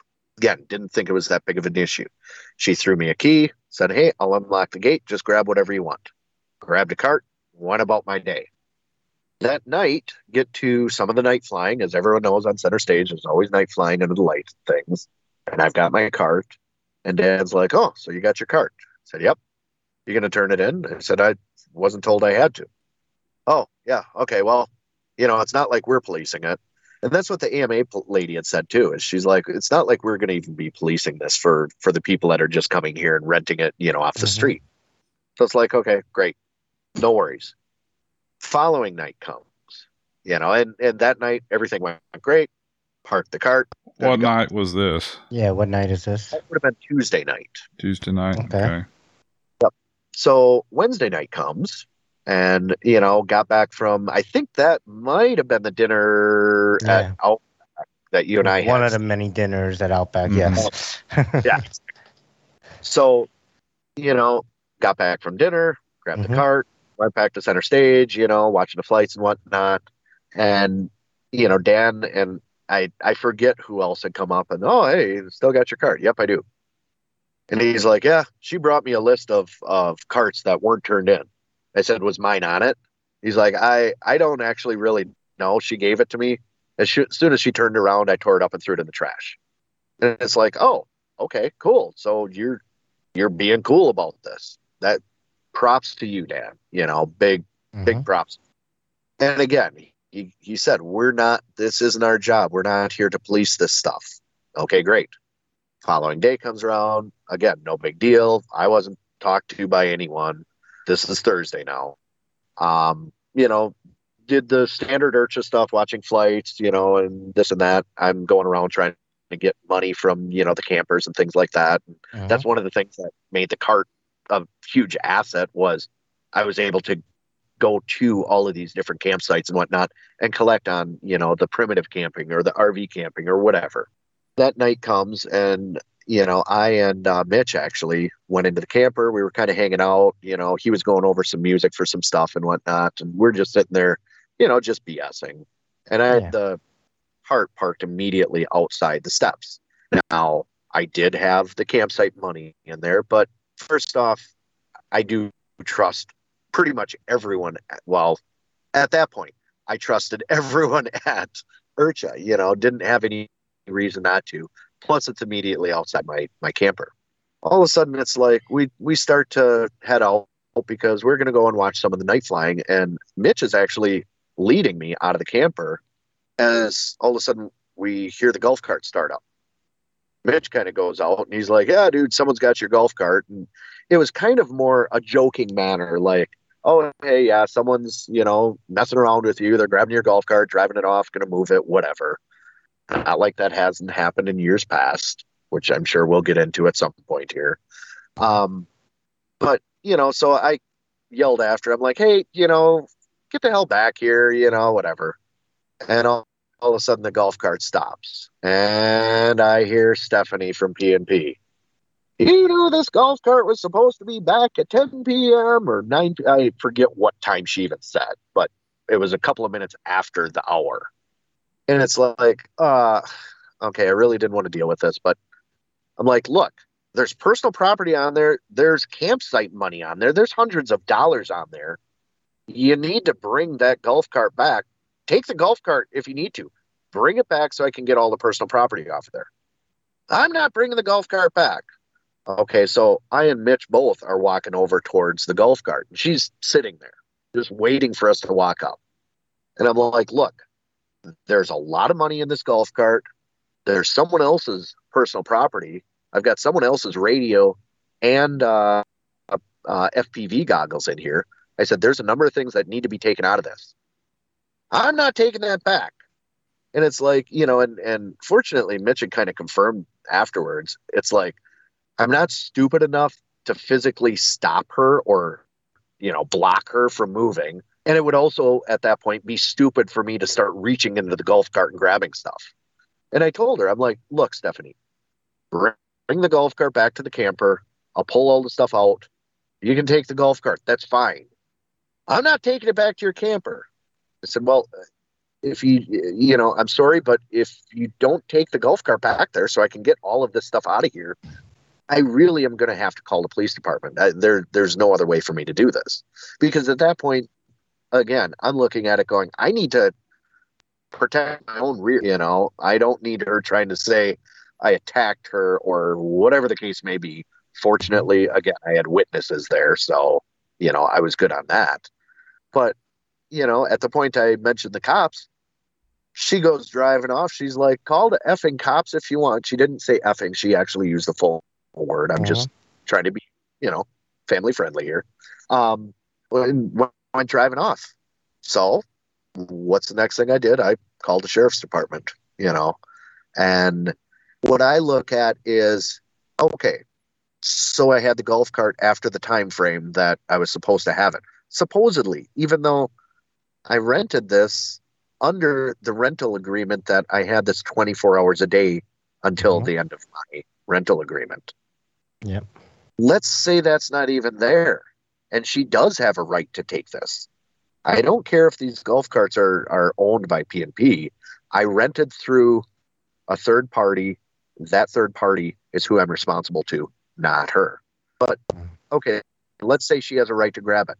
Why on earth would she not knock on my camper and say, "Hey, you need to have this this golf cart back, you know, at X, you know, X Y Z time. Get your property off of this, or whatever the case may be." Why would you not let someone know you're taking this? Why would you just grab this golf cart and go motoring off with everyone's personal property on it? You know, that was my biggest thing.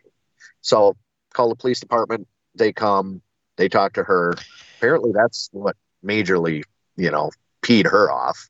Um, got the personal property back because she threw it all into a garbage bag. You know, with someone else's radio at that and FPV goggles and whatnot, which we all know how expensive this stuff is, and gave it to Dan and said, I'm either throwing this in the garbage or you can take it. To which point, you know, he brings it back to me. Cops didn't want to do anything because, I mean, I guess understandably, understandably so. They've got better things to do than a golf cart heist, I guess, you know. Hmm, you sure about that? Well, at this point, I'm not really sure about anything. But um, so, you know, kind of thought everything was done, said, over with, whatever. I definitely was pissed off. I was not happy, but what are you going to do? You know, um, next day comes and, you know, I'm starting to get ready for the day and whatnot. And next thing I know, uh, Wes and Frank are at my door. What Frank was even doing there, I have no clue. They come in and they're like, "Yeah, you know, she's she's planning on having everyone turn their carts in at eight, and then taking them all, and no one's going to have them for for Saturday. Will you please, please, please, please go and apologize to her? Do whatever you need to."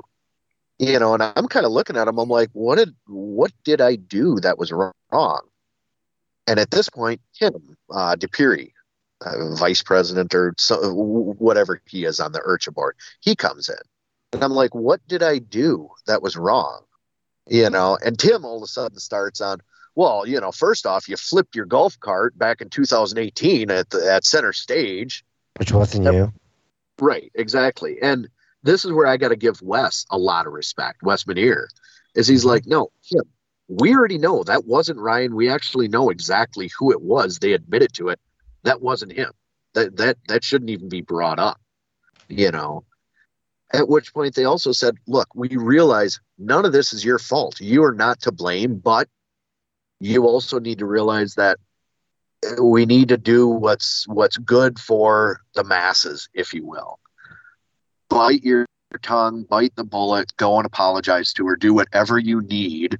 They said some things that weren't again aren't family friendly as far as what I should do, you know, to apologize to her. But you know, it's like do whatever you need to get her to say, yeah, okay, we'll we'll keep the cards. Now, I wasn't happy about that, you know, and they knew it. And it was something where it's like, we know that if you feel you're right, or if you definitely are in the right, the last thing you want to do is completely cower to that and completely backtrack on that.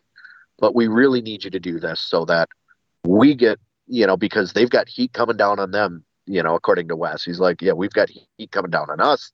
You know, we we want to try to rectify the situation, keep these cards. I'm like, okay, you know, fine. Let me finish getting ready. I was just about to jump in the shower. Let me take a shower. I'll get ready. Fine. I'll go over there. Ryan, at that point, didn't you say I have a rental agreement that says otherwise? Though, I mean, that's what I would have took over there to show her. I would have said, "I'm not apologizing. Yeah. This is what I Did signed." you did you have anything from the AMA? Oh no, see, and and that's the thing is just like with her and always taking cash, there wasn't anything that we signed for the AMA either. Okay. You know, it was just we've got your credit card. Okay, we charged it. Yep, credit card went through. Okay, here's the cart key. So that's the unfortunate part is no one has anything in black and white. Yeah.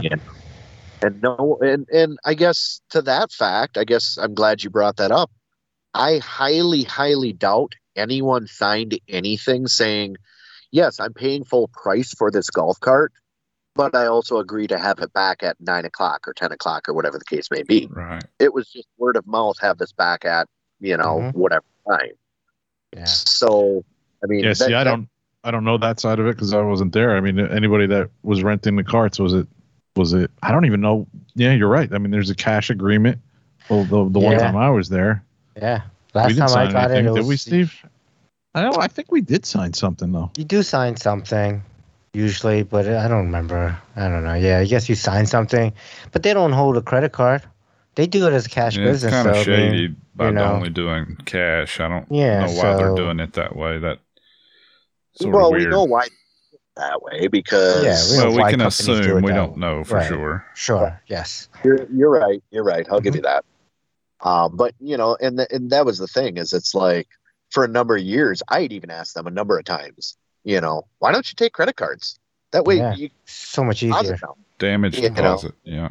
Yeah, right. Yeah. And the thing is, you know, with the Stephanie lady from P&P is never once had I returned a cart that was damaged in any way whatsoever. Now, there was one year probably about 3 years ago, 4 years ago where it was super muddy out, it was raining and whatnot, and yeah, there was mud on the cart, but there was mud on everyone's cart. Right. And she kind of complained about it. And I said, you know, I, I can take it up to the dump station and, and hose it off if you want. And it was kind of a begrudging, well, no, no, you don't need to do that. I guess it's not damaged, you know. And that kind of did key me in onto, okay, this is definitely a lady to watch out for. So I always made a point of when I returned the cart, I made sure she was already always there. Because there were times that, you know, people would say, Yeah, we've returned a cart. We were told just to take the cart back and leave the key in the cart and they'll they'll take care of it when they get there you know and it, it was something where it's like eh no i'm going to make sure that she's here she sees that there was no damage to this she sees that yep it's in good shape you know and like I that one So- two years ago with it flipped over she's still holding on to unfortunately So kind of getting back onto the on track here. What, what? So like, did you go and apologize to her after you showered the next day, or like what happened with that? Yep. So I had just gotten out of the camper, was just bringing the Segway out because, well, I don't have a golf cart and Mhm. my fat ass isn't going to walk down there. So, you know, just getting the Segway out. And all of a sudden, Wes, and again, for whatever reason, Frank and Chris Nutt come rolling up on, on a golf cart. And Wes is like, yeah, dude, um, don't go down there and apologize. And I'm like, wait, what are you talking about? I just psyched myself up and got myself into the mindset of, I really need to kowtow to this lady. I need to do everything I can to apologize and tell her for whatever reason I was wrong and this and that and get her to keep these carts. Why am I why why now do you not want me to go down there? And he's like, No, she she will not accept your apologies no matter what. Like, uh, okay. And he's like, Yeah, honestly, you know, we're almost thinking maybe maybe you shouldn't stay at your camper tonight. We're we're really we're really concerned for your safety. You know, and at this point I'm like, dude, Wes, seriously, what are you talking about? And he's like, Yeah, we we're pretty worried people are gonna riot and they're gonna come and they're gonna vandalize your your camper and they're gonna vandalize your car and they're probably gonna come and attack you. And it's like, uh what? No, I I I like to think that I know a good portion of these people, not everyone obviously, but a good portion of Mhm. these people and they're not going to do that. You know, these helicopter pilots are good people. There are a lot of good people in this hobby. They're not going to do this. First off, they've got enough brains on them to go, know this would be stupid to do. Secondly, I don't think they're actually evil or nasty enough to to do this, you know. And third, I, I haven't heard anything about people that are gonna riot, you know. And Wes is just like, yeah, I, I really, I really think you should consider maybe not staying in your camper tonight. Um, you know, I kind of told him, I'm like, yeah, I'll, I'll consider it, but I, I, I'm probably going to be staying in my camper. You know, I've spent two grand on this camper to have it here. It's Mhm. stupid for me not to stay in it. You know. Yeah. So okay, at that point, they go driving off, and I sent Dan uh, Lucenta a text message. I said, "Hey, you know, you and I really should should talk. Because at this point I hadn't seen Dan at all. He hadn't said word one to me, nothing. It was all Wes and and Tim. And I'm mhm. like, yeah, you know, you and I should talk. Didn't hear back from him. Well, okay, you know, fine. I'll I'll stay away from center stage just in case these these wackos that they're thinking are going to riot are at center stage. Go down by the corner there, hung out with you know with the A main guys and a number of those guys, you know, some some of the Pennsylvania guys and whatnot down there. And I'm kind of telling them the story about how, yeah, apparently I need to fear for my safety and people are going to riot. Mm-hmm. They're all getting a absolute chuckle out of it because they're like, dude, seriously, who here is going to be attacking you? Who here is going to do that? You know, and I know there are people that have been there in the past over the past years that might have been guys to do that, but none of them were there. Secondly, most of them were close enough friends that, yeah, okay, maybe a few of them tipped my card over, but they more or less laid the thing down and it was it's a joke. They weren't I mean they apologized up one side and down the other, you know, I mean they they apologized profusely on that. They didn't realize how exactly it would turn out. They obviously didn't completely think it through, but you know, whatever. So these guys are like, there's no one here that's going to do that. There's no one here that's stupid enough to do that. Like, well, have you heard anyone talking about this? They're like, no, we haven't. Well, as the day went on, I started to learn that the Stephanie girl, every single person that was going to pick their golf cart up Friday, she was explaining you have to have it back here at 8 p.m. and you will not have it tomorrow. This is all a result of Ryan Zano. And she was naming me first and last name, you know. And it's like, uh, where is she even getting off on this? And then of course, she'd bring up the fact that, oh, I tipped my golf cart over. I'm always damaging golf carts and on and on and on. And it's like, there's never been a time where, you know, I've had a, a, a damaged golf cart. There's actually never been a time where I've tipped over a golf cart. Yes, my golf cart was tipped over, but we already found the people that did that. They fully admitted to it, you know, and I mean, it doesn't need to be brought up who they were, but it's one of those things where it's like all of the people in the know knew exactly who it was, knew that these guys admitted to it. So that shouldn't even be. But it was something. Even the the girl from Papa John's let me know that. Oh yeah, she's naming you. She's naming you by first and last name, and every single person that will possibly listen, she is absolutely bad mouthing you to the point that I'd even gotten stories that apparently when I went up to the golf cart when she was driving it off, and she, you know, stopped the golf cart and waited for me to walk up. Apparently, I had her golf cart surrounded by a number of guys, and she feared for her life.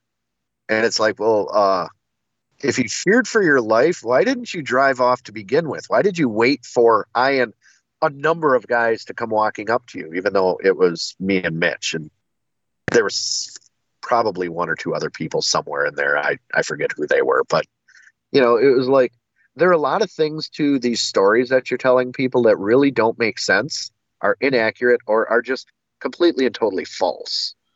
You know, so One question I want I had Ryan that had been brought up a few times Mhm. is they she or whoever the word had got around that after she took the cart that you went down in the middle of the night and brought it back and hid it behind some vehicles. Did that happen? And disable the GPS. And Or disable try the to, or GPS. try to disable the GPS. I heard. yeah, that's what I heard too. Well, I definitely did not try to disable the GPS. I did hear about the uh, golf cart getting taken, and what I will say, is, because I I'm not going to bring anyone else down with me, you know. Well, But- no, just did you go get the, Yeah. your golf cart and bring it back to your camper? Or anywhere. I get my golf cart and bring it back to my camper. No, Did it? Did, Did someone I- else in the middle of the night? I I believe it happened earlier in the morning. You know, like when people do rooster polls, because it was kind of br- and like I say, I'm not going to say that I didn't encourage it, but it had been brought up. Well, when can you go and pick these these golf carts up? They say we we've got to return them at X you know X Y Z time, but when do you get to pick them up? And I said I I have no clue. These guys are like, well, we're thinking of doing some rooster polls. Why don't we pick it up then? like I'm going to be sleeping. I need sleep, you know. At that point I had had a few cocktails too, so I'm like I really just want to go to bed. I don't want to deal with this crap anymore. I'm mm-hmm. like, "Hey, here's the key. If it happens by my by my camper, you know, oh well, I have no clue what time it can be picked up. I was never told there's a time that we can't pick it up before. Okay. So So is it is it possible somebody got it at daylight and brought it back to your camper and she might have thought or it looked like that somebody got it in the middle of the night? Is that a possibility? oh yeah, it's definitely a possibility. Okay. you know and the thing is i never saw the thing because apparently this all happened while i was asleep and i never saw it get there or be picked up Okay. But Whenever it you didn't. That's what you're saying. I-. Okay. no which you know i look at and say um cops were already called it would be really stupid for me to go down to her camper because i'm sure she's got cameras and stuff set up anyways i mean hmm the AMA grounds has has cameras set up on site four, you know, to monitor stuff. So it's like this would just be stupid. I'm rather easy to pick out because I don't wear hats and I tend to have a hair kind of like John Dale where it's easily recognizable. So it would have been absolutely stupid for me to do that. Mm-hmm. Um, so did I encourage it being picked up maybe sooner than what they were supposed to be? I will not deny that at all. Yeah, of course I encouraged it. You know, I encourage a lot of things. That is something I completely admit to. Yeah, I encouraged. But again, I was never told when the thing could be picked up. I was also never told that I was not allowed to have a golf cart the following day. I mean, I paid full for the thing. Never offered a refund when she picked it up Thursday night, you know. So at that point, I felt well within my rights to still have a golf cart Friday and Saturday. Mhm. So, you know, to answer your your question directly, nope, did not pick it up myself. Okay. Do I know for a fact that it was picked up? That I'm not certain of either, though. Well, we don't Did know I- the we don't know the time. It could have been seven in the morning or four o'clock in the morning. We don't really know. Right. Okay. Yep. You know, but like I say, I, I'm not going to lie. Did I encourage it? Oh yeah, you bet I encouraged it. So, you know, is what it is there. Okay. Hmm. Long silence.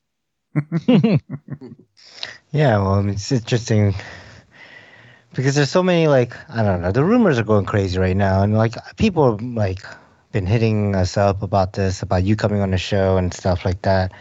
So you know, just want to make sure like See, we're kind of digging into it. come on the show unless you guys had announced it at some point. No, we never did. Somebody did. Somebody did, or somebody mentioned it, or something. It wasn't us. Uh, I know Yeah. on I know on Discord that Friday we were hearing a little bit of chatter. I mean, because um, you know one of the one of the listeners, you know, told us that you know, you know, the golf cart lady said this, and you know, said you know, said it was she was naming you out that you know, Mhm. oh, it was because he did this and blah blah blah blah, and you know, he was kind of pissed, but you know, he was just kind of you know, it, it's whatever. He he didn't know how to take it, so Right. so Right. so obviously, I mean, she, you know, I, I do believe that.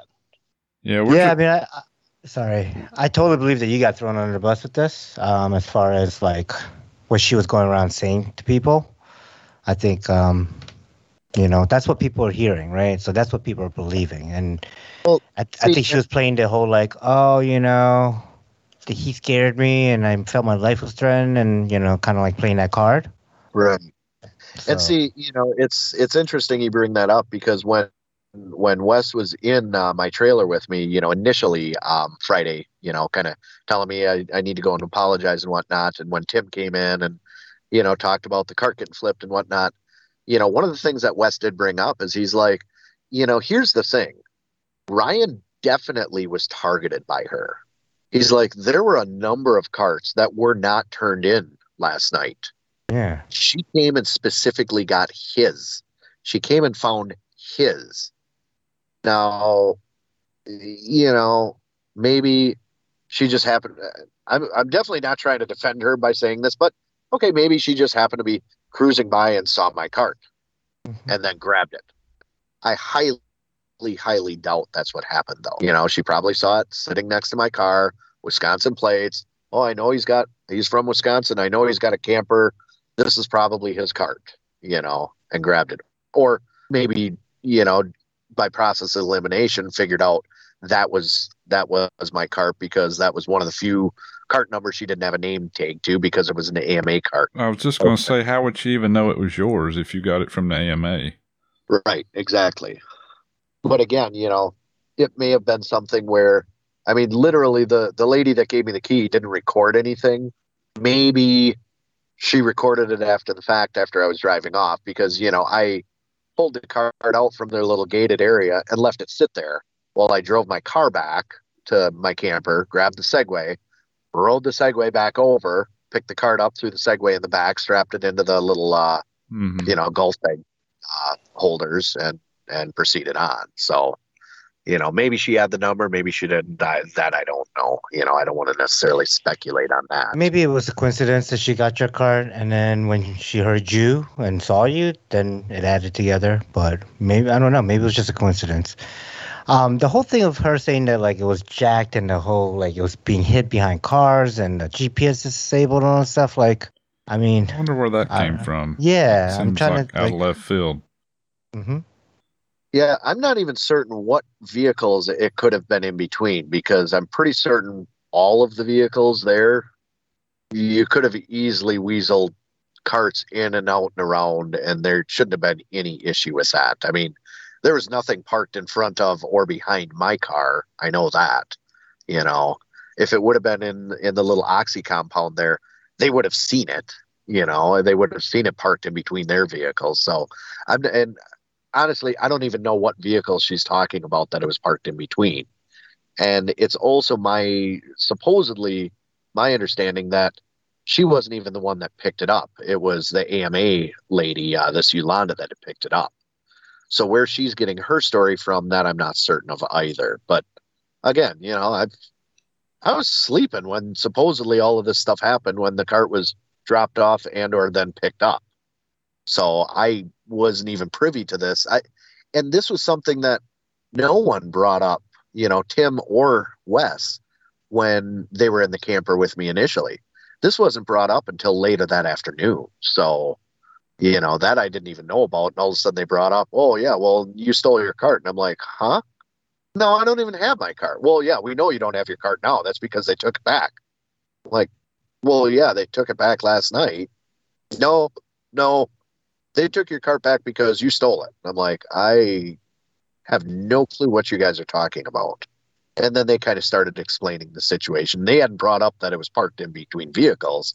They had just brought up that, oh, yeah, well, you stole it and brought it back to your camper. And I'm like, guys, seriously, how stupid do you think I would be to steal my own cart and bring it back and park it at my camper? If I was going to steal my card, I'd take it out into the corn and just leave it. You know, I mean, Yeah. I, I, I, That is a pretty good That's point. Yeah, that seems a little like you know you're not that stupid. Come on. I, I don't. Hmm. but so yeah but um but yeah like i say you know then uh i i had messaged dan you know hey get a hold of me whatnot he wasn't getting back to me i went hung out with the ama guys and finally like that afternoon he gets back to me he's like yeah well you know uh yeah we should probably talk i said yeah yeah i definitely want to talk to you okay well come down to center stage i'm gonna i'm gonna pull the rest of the IRCHA board together and it's like uh okay sure so I ride down there on the old Segway, you know, and here's Monty and Tim and uh, Wes and Dan and some other guy that I don't know who he is. You know, no offense to him, just don't know who he is. You know, and they're like, yeah, so we need to go over this. We really feel fear for your safety, and honestly, we fear for the safety of everyone else here. You know, which kind of took me aback. I'm like, wait, so you're you're fearing for my safety, but now you're also fearing for everyone else here. And I don't remember who said it, but all of a sudden one of them's like, well, yeah, you know, it would be like that one lone wolf guy that no one knows, and he came to IRCHA, Oh And my then- god. and he got he got pissed off because now his cart got taken and he can't have it for Saturday. So he goes off and grabs a gun and just starts shooting everyone. You know, at that, point, I looked at him. I'm like, uh, okay, you guys are blowing this way out of proportion. You know, what what are you talking about? Well, you know, we need to watch out for the safety of, of the IRCHA members and for for the members as a whole over one individual. And it's like, well, uh, I mean, I, I guess I get where you're coming from, but seriously, why do you think this is even going to happen? Well, you know, it's a possibility. Well, you know, it's a possibility that an asteroid's going to hit the Earth too. It's a possibility. Is Right. it going to happen? Highly unlikely, you know, but is what it is. And, you know, again, they reiterated, we really don't think you should stay in your camper tonight. Like, oh, you know, I really think I should. And you know what? As a consolation to you guys, fine, I'll stay in my camper. There are plenty of people that'll come over, they'll hang out in the camper and whatnot. And I I won't get to see some of the night flights that I want to, but at least I'll still get to hang out with people that I haven't seen, you know, since spring fling or, you know, Mhm. beyond that. And I'll still at least be able to enjoy my camper that, you know, I've paid quite a bit of money for and is what it is. They're like, yeah, no, we we we don't think that's going to be safe. And you know, stupid me, I guess, on one hand, but on the other hand, I was still trying to keep the peace. I looked at him, I said, fine. I tell you what, you guys decide. If you seriously do not want me staying in my camper tonight, fine, so be it. I'll I'll respect what you know what you guys want. Oh well, okay, well, we're gonna have to discuss this. Why don't why don't you give us a few minutes? Okay, so I rode off and you know I talked to a few different people and of course everyone I'm talking to they're like, yeah, I mean this lady's a complete you know b word. Um, we we really don't blame you. Maybe you antagonized her by calling the cops, which I'm sure that's one of the main things that pissed her off. Um, but they're like, yeah, it's it's really not your fault. It's not anyone's fault. And a lot of the people were saying, we're still blaming IRCHA on this one. They couldn't get this figured out before IRCHA. You know, it's like, well, you know, I at that point I still was more or less trying to defend the IRCHA board. It's like, you know, they're they were trying for people. Unfortunately, they came down. P&P came down with this mandate of carts need to be returned at X, uh, you know, whatever time, and they didn't have time to try to find another vendor, so they had to go with this. You know, again, stupid Ryan still trying to defend the IRCHA board on this. A few minutes later, they call me back, get over there, and they're like, "Yeah, well, you know, we feel for the safety of the IRCHA members that you you definitely should not stay here tonight." You know, which I was, I'm sorry, admittedly, very pissed off about because again, I didn't feel that I had done a single thing wrong. As a matter of fact, if she's pissed that I called the cops, all you would have had to do is knock on my door and say, I'm taking your cart. I could say, okay, let me grab the personal property out of here and you can take the cart, is what it is.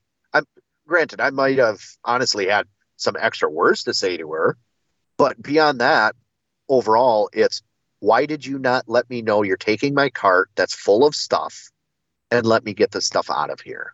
You know, but okay, fine, guys. I'll, you know, I'll head out. And Dan's like, well, you know, I'll come by around seven. You know, if if you haven't taken off by then, I'll come by around seven and, and we'll talk. Okay, fine. This was, I don't know, four or five in the afternoon, whatever. So I went about and, you know, kind of talked to a few people and whatnot. At one point, I talked to uh, Ron Chorus, you know, and explained to him what was going on. And, you know, he said basically, yeah, this is a bunch of bullshit. And he's like, I tell you what, I'm I'm gonna go and talk to Wes. I'm gonna talk to a couple of these guys and get this figured out. This is this is stupid. There's absolutely no reason you should be leaving. So, you know, Ron went off and talked to them and whatnot. And seven o'clock comes and goes. And I see Dan, you know, back and forth. I'm planted at the Papa John's uh, uh, trailer there at this point from seven, seven o'clock, eight, you know, or just before eight, because then the Papa John's girl said, "Hey, would you drive down there in the in your car, and I got to take the cart back. I I don't want to be one of these offenders. Then just pick me up and bring me back to the trailer." Yep, sure, did that. hung out there for a little longer, whatever, and met up with a few people, you know, Mitch and a few other people. I think you might have even been in there, Steve, uh, before I'd left left in the trailer, and kind of explain to people that, and actually, I think you were as well, Andy. Mm-hmm. Um, hey, yeah, you know, they, they said they don't want me here tonight. You know, okay, whatever. And about 10 o'clock, all of a sudden, they come by and they're like, So you haven't left yet? Like, well, no, Dan hasn't come and talked to me. Well, yeah, I said I, I said I'd be coming and talking to you if you if you weren't gone.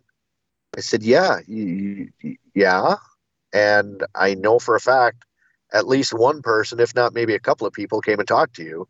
And I turned to Wes. I said, did Ron not come and talk to you? And Wes is like, yeah, yeah, he did. You know, which I highly, highly respect Ron on that aspect for. You know, um, I mean, it's something that Ron and I have have been good for a number of years, but I really didn't. And I don't want to say this in the fact that I didn't think he he had the character to do it. I don't want it to come across like that, but I really didn't think he these guys and say, "Dude, seriously, what are you guys doing?" There's absolutely no reason for you guys to be telling Ryan he shouldn't be here tonight. You know, but I said, "So, Dan, the fact that I knew these people were going and talking to you, and then you weren't saying anything to me, I didn't think it was an issue." Well, you know, you should have known better. You should have come and talked to me.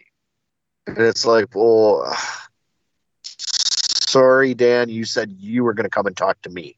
Why would I seek you out when I want to stay here? I don't want to seek you out saying, okay, do I leave now? You know, I mean, that again, that's just kind of be stupid on, on my part. So at that point, you know, they're like, well, yeah, we need to have you you out of here and, and not at your camper, you know, by midnight. Can you do it by midnight? I'm like, yeah, I, I, I can do it by midnight. You know, if if that's the way it's got to be, fine. I'll I'll pack up, you know, my stuff and whatnot, and I'll I'll run and grab a hotel room. Okay, fine. So that's exactly what I did. By midnight, I was out of there. Went over to uh, the Marriott, you know, and, and got uh, got a hotel room and whatnot. It's like, well, I'm here. I'm not going to leave in the middle of the night. First off, and hey, I'm I'm going to go back at least at the daytime. So I'm not staying at my camper. I'll go back, watch some of the Battle of the Brands and stuff like that. Um, you know, so Ron had gotten a hold of me early Saturday afternoon and wanted me to bring him, you know, some soda and whatnot. And I'm like, yeah, you know what? Yep, I'll I'll be by, you know, a little bit. Uh, I got to run. I wanted to run through the car wash, you know, just some piddly stuff. And went back there and met Ron actually at the scale field. You know, I'm like, I don't want to come rolling up to center stage just in case. I'll meet you at the scale field. He and I sat there, you know, hung out, kind of BS for a little while and whatnot. And, you know, we're just about to part ways. I was going to head down to the corner by AMA. And then all of a sudden, Kevin Cordell and Greg Alderman and Jenny Alderman come rolling up. And I see Jenny just look at me. And it's like, oh, huh. And she goes walking into her camper. And Ron kind of looks at me. He's like, uh, huh, that might not be good. Yeah, may, maybe you just kind of want to not go past center stage and just, you know, do whatever you were going to do. But yeah, let's let's just kind of head out from here. I'm like, yeah, okay, whatever. Okay. Circled around, went down past uh, um, site three, you know, and whatnot, circled around the corner, hung out with those guys for a while, you know, watched some flights, BS'd and whatnot. And then some of the competitions were starting and they're like, oh yeah, you know, hey, let's let's all head down there. And I'm like, yeah, no, I you know what? I don't think this is probably a good thing for me to head down there. I'll just I'll hang out down here. A couple of the guys were staying anyways, you know, and we're tinkering, you know, fixing some stuff, whatever. So sat there for a while, got dark. I ended up realizing I'd forgotten a couple of things in my camper, circled back all the way around, back past the scale field. So again, don't have to come past center stage, don't have to do any of that, just in case. Because, you know, I of course I was worried about a lone wolf and shooting everyone up. But um went to the camper and, you know, got a couple of things out and went and talked to a few other people and all of a sudden it's like I started getting text messages. And then I got a phone call, from, a couple of phone calls from people. And these text messages are saying, hey, dude, just so you know, cops are here. Hey, dude, I think the cops are here for you. hey, cops are, you know, and phone calls were the same. Hey, um, so the sheriff's department's here. Uh, we don't know exactly why, but we're thinking maybe they're here for you. I don't know. They're talking to Dan and whatnot. It's like, okay, whatever. Well, Why of a would they be there for you? You hadn't Uh, stolen, you hadn't done anything wrong, hadn't, hadn't stolen anything. Exactly. So Exactly. let me ask you this question: Sure. Were you kicked out that night? Nope. Friday was- night at 12 a.m. or Saturday morning, however you want to think it. Did did Dan and IRCHA say you're ejected come from the event? Yeah. Nope, not at all. They said they do not want me staying in my camper that night because they feared for my safety. And then also, they potentially feared for the safety of the members of IRCHA and the people that were there. So that's not what I heard, and this is what I heard directly from Dan and the sheriff's department because I was down there at the A main site when they came looking for you that night. Sa- Saturday night? Yeah, Saturday night, I think. Saturday. Yeah, yeah, and they're like, you know, Dan's coming over and Josh, I, I know he, Ryan was here, I know you saw him, and blah blah blah. People were talking and all this stuff, and Josh is like, yeah, he was here. We went to go, go see Battle Brands or not Battle Brands, but the um the night competition, and we came back, he was gone. You know, Yeah. so he was like, well, he's not supposed to be here. He knows this and this and blah blah, you know, whatever. And I'm just like, I. I'm just gonna be a bird. I'm just gonna be a fly in the wall. I'm gonna listen in, and I don't know anything. Um, but yeah, he was saying all that stuff to to those guys, you know, with the sheriffs there and stuff. They definitely thought they were gonna find you there because like the way they approached us was like you watch on cops. You know, you got Dan and the, the people kind of coming up a little, sneaking up. One cop's coming around the back of the trailer, and then another cop's coming back the, behind the other trailer, trying to basically catch you Right. like a thief, right? Like a, you know, like a Yep. like a person that they're trying to arrest. So, um, yeah, yeah. So my understanding at that point was you were ejected from the event and not welcome back. Nope, definitely not. As as a matter of fact, it was something where the the most, I guess, repercussion aside from hey, we don't want you you stay in the night in your camper and yada yada yada yada. The most repercussion otherwise was Dan saying, "Yeah, we probably won't have you be the the site for host next year, but you know, don't worry." I'll make sure to have an RV site for you. So you'll you'll still have hookups. You'll still have an RV site, you know. And this came directly from Dan. So it's like, okay, he's he's apparently serious about the fact that he thinks someone's going to start something, that something's going to happen. So I'm still welcome back. I'm good to go. And that's also why, you know, like I said, I didn't think coming back Saturday was that big of a deal. I just knew, okay, I'm going to avoid center stage just in case, you know, keep, you know, any commotion down or whatever the case may be if there actually was going to be any. So, you know, that's where I was coming from. And it's also one of those things where it's like, you know, you need to actually tell someone they are ejected before you call the cops and say he's trespassing. Mhm. I, Very I was true. Yeah. I was fully paid for the event, fully paid for the camper site, fully paid camper. You know, at that point, I mean, technically, I, I guess I look at it from a legal aspect. That camper is my house at that point, or my apartment that I'm renting, or however you want to look at it. Mhm. Who are you to say that I cannot stay in my own house or in my own apartment slash camper?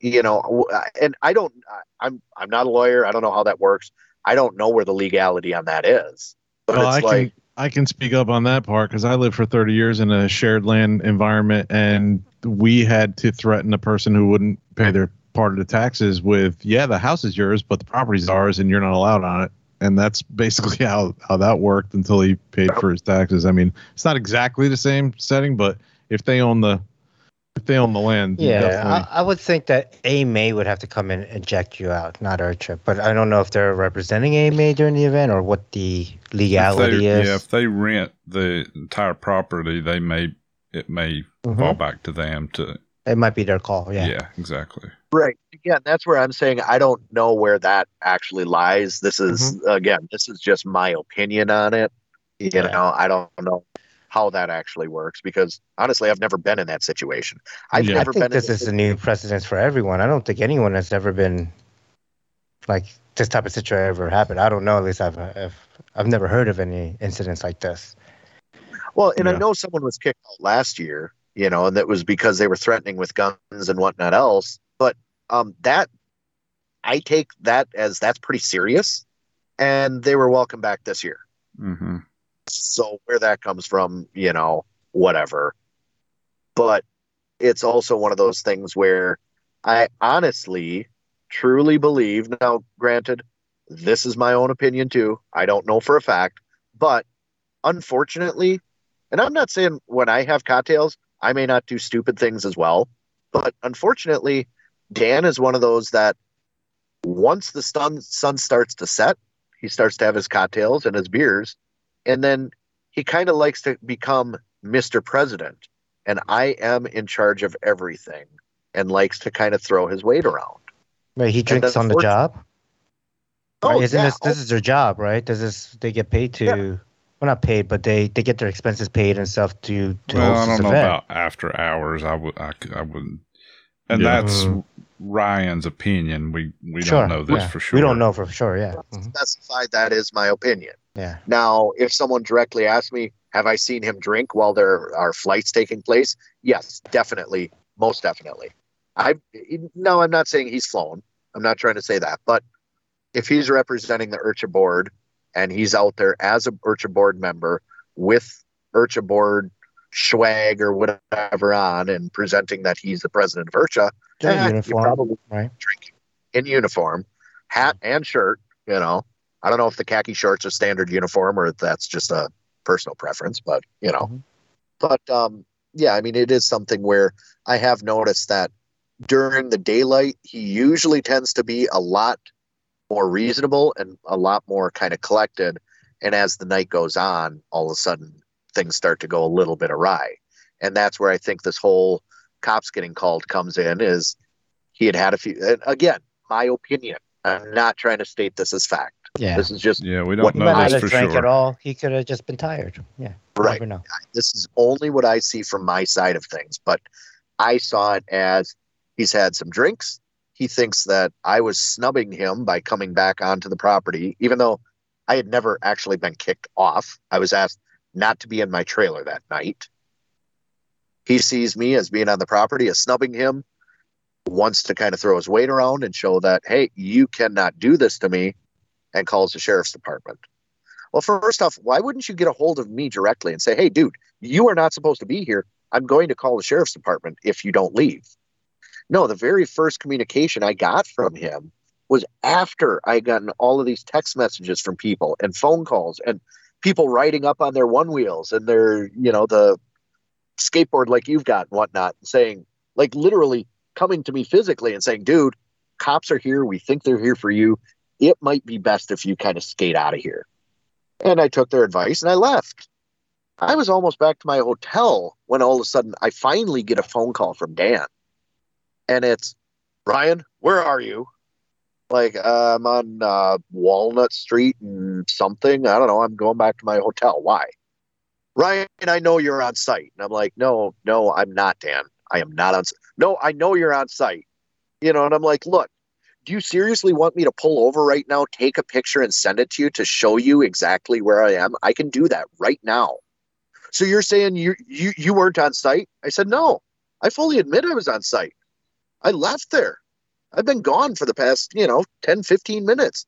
I am not on site.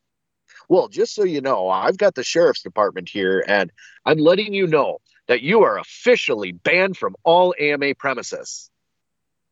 Well, of course, first off, how do you ban me from all, or he said all AMA premises indefinitely?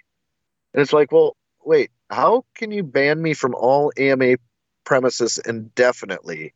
You don't represent the AMA. Okay, maybe I'm banned from the event. Okay, I get that. But you're saying two weeks from now, I can't come back and fly at an AMA field or, you know, at the, the AMA headquarters? I don't think you have the power to do that. I still have not gotten word one from the AMA. And I'm not assuming they're going to say anything because they're probably going to look at it go, seriously, this was over golf carts? And this was actually because Ryan was trying to do the right thing, called the police department instead of trying to get into a physical or verbal altercation with this lady because she literally stole money and other personal property. And that's really what that came down to is she literally was stealing money. She literally was stealing personal property. It wasn't something where she was unaware of it either after I let her know about it. But, you know, it's it's one of those things where he's telling me, you know, I'm I'm indefinitely banned and on and on and on and how, you know, the sheriff's department's right there. They're listening to all of this. If I come back onto the premises, I'm going to be immediately arrested. Well, I, I honestly, I don't think you can actually be arrested for trespassing. You can be ticketed. I don't, th- and I don't know. They might escort you off a property. I don't think it's an arrestable offense. Again, I'm not a law enforcement officer or a lawyer. I have no clue. I think they can. Pretty sure. Yeah, here in Missouri, they can arrest you. Yeah, they can arrest you for trespassing. Really? Okay. That Mhm. and then I did like I said, I, I don't know exactly how that works. But so, you know, and I told Dan, I said, Dan, why why am I being kicked off? I, I'm a fully paid member. Why am I being kicked off? Can you just explain that to me? And immediately it went into, you know what, this isn't the time and place for that. You you are not allowed here. And it's like, well, uh, wait. This actually does seem like the time and place to tell me why I'm being kicked off, not just you're kicked out even though you're a fully paid uh IRCHA member and a fully paid event member. But apparently that wasn't the time and place. So, you know, I knew well enough, don't go back there, you know, and whatnot, and stayed the stayed Saturday night at my hotel room. A few people came over, you know, and we kind of sat and made fun of the IRCHA board a number of times. And, you know, like I say, I know Wes is he actually was going to bat for me. So I don't want to necessarily agree with that. Um Monty, I mean, Monty didn't say word one one way or the other. I really would have liked him to at least defend the fact that you need to give Ryan some reasoning behind this, you know. The fact that when this stuff started out Friday afternoon, Friday morning, when they were saying you need to go and apologize, they're literally saying, Ryan, we realize this isn't your fault. But somehow in between that and me going to my hotel room and coming back Saturday, it culminated into I'm the worst of all villains for IRCHA, and therefore you're banned. You, you know, and really what it came down to is IRCHA was the IRCHA board was getting a lot of heat, and they needed again, my opinion. I do need to preface that, but they were getting a lot of heat, and they needed someone, a single person, to blame it on. And the fact that she was already naming me, boy, Ryan's probably the easiest scapegoat we're going to ever find. And that's what they used me as. Again, my opinion. I do want to state that because it, it it's that's what I feel. That's my outlook on it. That's Yeah. how I feel this went down. Yeah. Right. I don't want you guys to get flack on the fact that oh you're supporting this guy making false statements. No, I'm making statements about what I believe. Whether they're true or false is what it is. This is what I think. So you know, I mean, you guys are at least giving me a chance to voice this outside of some of these idiots that have been on Facebook. You know, and I know one guy got a picture of me and started putting little me, you know, like stupid pictures, putting little memes up. And then when he actually, I think probably Ron or maybe Al or someone on the Hangout ended up deleting his stuff. What does he do? He puts it on his profile picture. Me on his profile picture. It's like, oh, you must really like me if I'm the one on your profile picture, you know, but oh well. Again, neither here nor there, but so yeah, I mean that's that's kind of what it turned out to and honestly completely turned me off towards the hobby. Um, you know, at least initially for the first day or two, the drive home sucked. I mean, you and I talked for quite a while, uh, you know, as I was getting more towards uh, Wisconsin and more towards home, Steve, which Mhm. that helped. And I, I definitely appreciated that. Um, you know, and then as I started to talk to more and more people and actually getting support from different people, it's like, okay, Brian, you do need to snap out of this. This doesn't mean every single person in this hobby is, you know, a complete piece of, you know, crap. There are a lot of good people out there. It's unfortunate that the very few handful of people are making their voice loud enough, are being their their keyboard wa- warriors and whatnot, and being complete dicks about this, you know. And I mean, even to this last weekend when I when I ended up piling my 500 in, unfortunately, um, you know, it was something Wait, where you fly? hey, every now and then, and then I have to buy more parts. He flies when no one's looking. Yes. Actually, I've seen it have when I wasn't him fly. looking. All he did, yeah, all he was doing was hovering when I seen him fly. I have seen him fly. I saw him fly Hey. at Fredericksburg. if this wasn't a family show, Ian, I would have some words for you. Starts with go and it ends somewhere in the yourself. So Oh, would, would the would the middle part be my uh, middle name on Facebook? Yes, but I believe that was PH, so it was okay. But no, um, so and and I mean a little backstory on the the event that I was at this last weekend. Um, it's at my home field. They always used to have the event on the exact same weekend of IRCHA. So I and one of my other buddies um, that has attended IRCHA for the past, I think, 16 years. He wasn't able to get there this year because he ended up being diagnosed with cancer, which fortunately Jeez. it seems like you know he's got a very good handle on it. He was at this event, you know. He, he's he's in great. I mean, the guy's always smiling. You never see him where he's not smiling. You know, um, guy by the name of John Schiffer.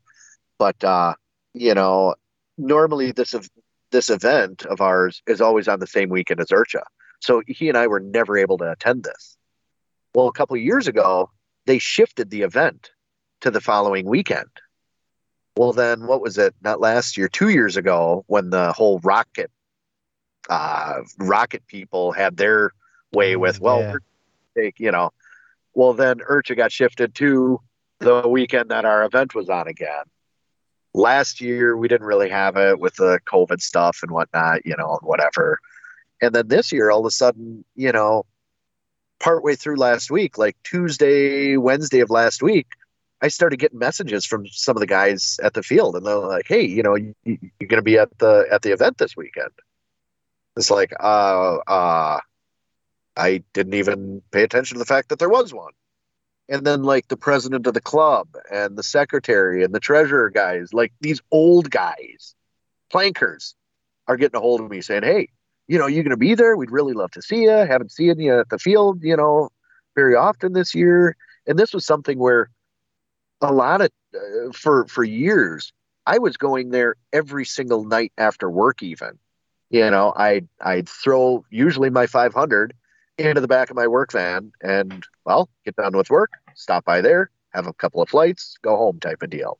Um, you know, and I I just haven't been around there this year really. And all of a sudden it's like even these old guys are saying, "Hey, you're going to be there. Hey, we'd love to see you," you know. And the president's saying, "Hey, I'll cover your landing fee. It, it, it would be awesome to just see you here, even if you don't fly. Just just pull some helicopters out. We're really not going to have any helicopters here. It's all going to be drones, racing drones, and airplanes, and a few EDF jets."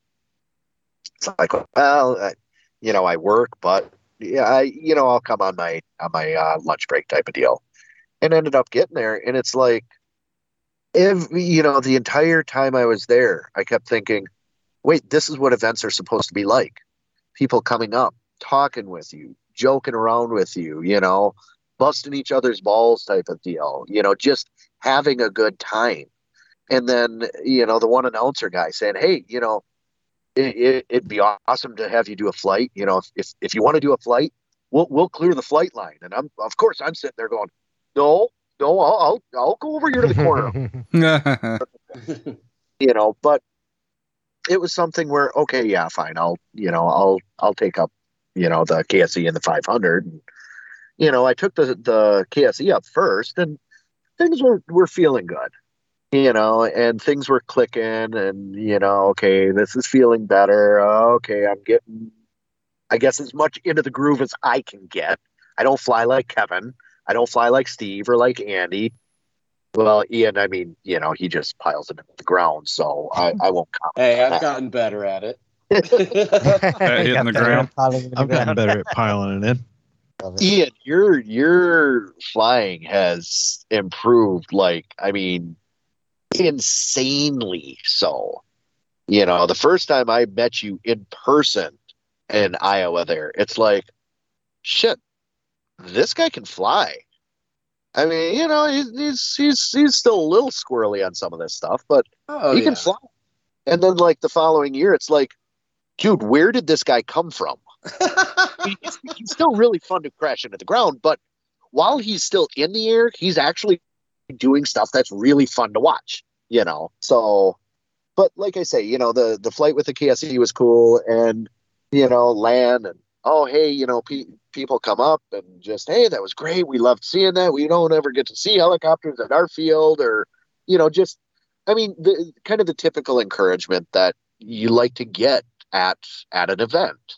Um, you know, and there were a couple of people that came walking up and they're like, "Oh, you know, they're seeing me fold the blades up on the on the 700 and they're like, "Oh, did, were you going to fly again?" And I'm like, "I I'm on my lunch break, you know. I don't really have time. Oh, you already flew? Oh, no, we missed it." I'm like, "Well, I do I do still have a, a pack charge for the 500. I, you know, I was thinking of flying that. Oh, yeah, that'd be great. Well, of course, this is where dumbass Ryan goes, ah, hey, people are watching me. Ah, I'm going to start to really get aggressive. And yeah, I succeeded you know, one kind of half ass overspeed, and then another half ass overspeed, and then um, I guess what what's the term they use? It starts with a fence and ends with a post. That's kind of mm-hmm. what happened with that because Ryan decided not to operate his collective in the correct direction when he came around again on a power loop. And yeah, so oh, nice. You drove it in. Yeah, Didn't you that- showed him how a helicopter crashes. the thing is, I did not bend the main shaft, so I've got that going for me. But and this is how you pick up all the pieces. Right, exactly. well, fortunately, I've still got a couple of sets of 500 or 523 blades, and got a number of feathering shafts. Um, canopy's not overly great, but being that I kind of leveled out, the canopy wasn't completely demolished. Landing gear's non-existent. I mean that I'm pretty sure just evaporated somewhere. Never actually really found that. I think I found part of the sticker on for part of it, but but you know, it, it was just again one of those things where all of this crap that happened at IRCHA was very disconcerting, was shitty, was you know, but again, I really had to step back, you know, the following week and go, yeah, but all of this bullshit that you're seeing is a very, very small part of it.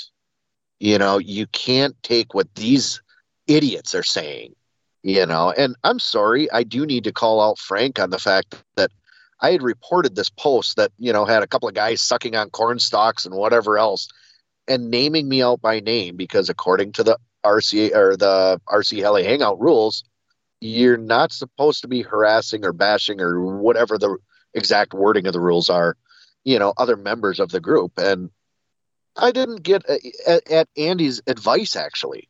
I didn't get on there and start, you know, replying or anything like that. I just reported it to the admins. Well, Frank just kept leaving it up, leaving it up, leaving it up. And, you know, I talked to one of the other guys and he's like, yeah, I, I haven't even really been on there, haven't seen it, you know, sorry and whatnot. Curious, why, And why are you calling out only Frank though? Because he's not the only admin, right? Like, I mean, he might be a founder of the group, but Well, there's like there's a I- handful of other admins. I don't like he works, right? I'm just curious why you're calling him out that, that I post during the day. is as soon as basically immediately prior to this post going up, he Uh-huh. went on and he himself personally removed me as an admin. You know, and this I found out again from one of the other admins. They're like, "Yeah, we weren't even notified of this." You know, at least this person wasn't, and I I don't. Wait, so you were an admin until just more recently? Yeah. Yep. And then all of a sudden this post went up so of course i couldn't remove it so all i could hmm. do was report it to the admins type of deal Sure. and then the admins weren't doing anything and the reason i am calling frank out is he was the one that removed me as an admin again there was nothing that i did on the hangout to warrant that but And I what did think you, what you when you asked Frank, what did he say? Absolutely nothing. I, I messaged him about it, and he wouldn't respond to that. But he would respond if I would call him out on it. You know, well, what are you trying to say?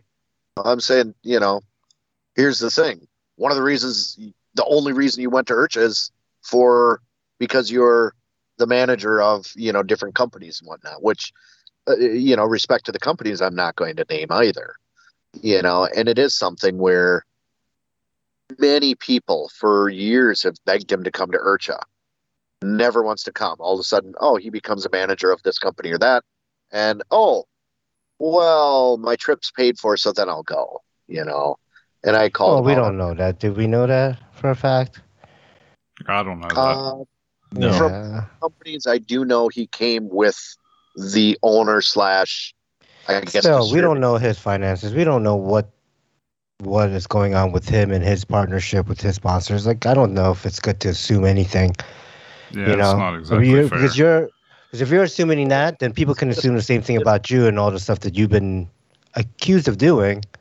Correct. You know, so like let's let's be let's kind of let's not really dig into Frank because I don't think it's fair to dig into something when we don't have the full story. Now, Frank wants to come on the show and talk about it, or I also want to extend this out to any of the IRCHA Board folks and even Stephanie from P&P. Like, I don't care who. If anyone wants to come and tell their side of this story, then that's perfectly fine. But I don't know. I don't know about dragging Frank into this. I feel like, sure, he might have shown up with Wes a couple times and stuff, but to me, he doesn't seem to have any real involvement in this.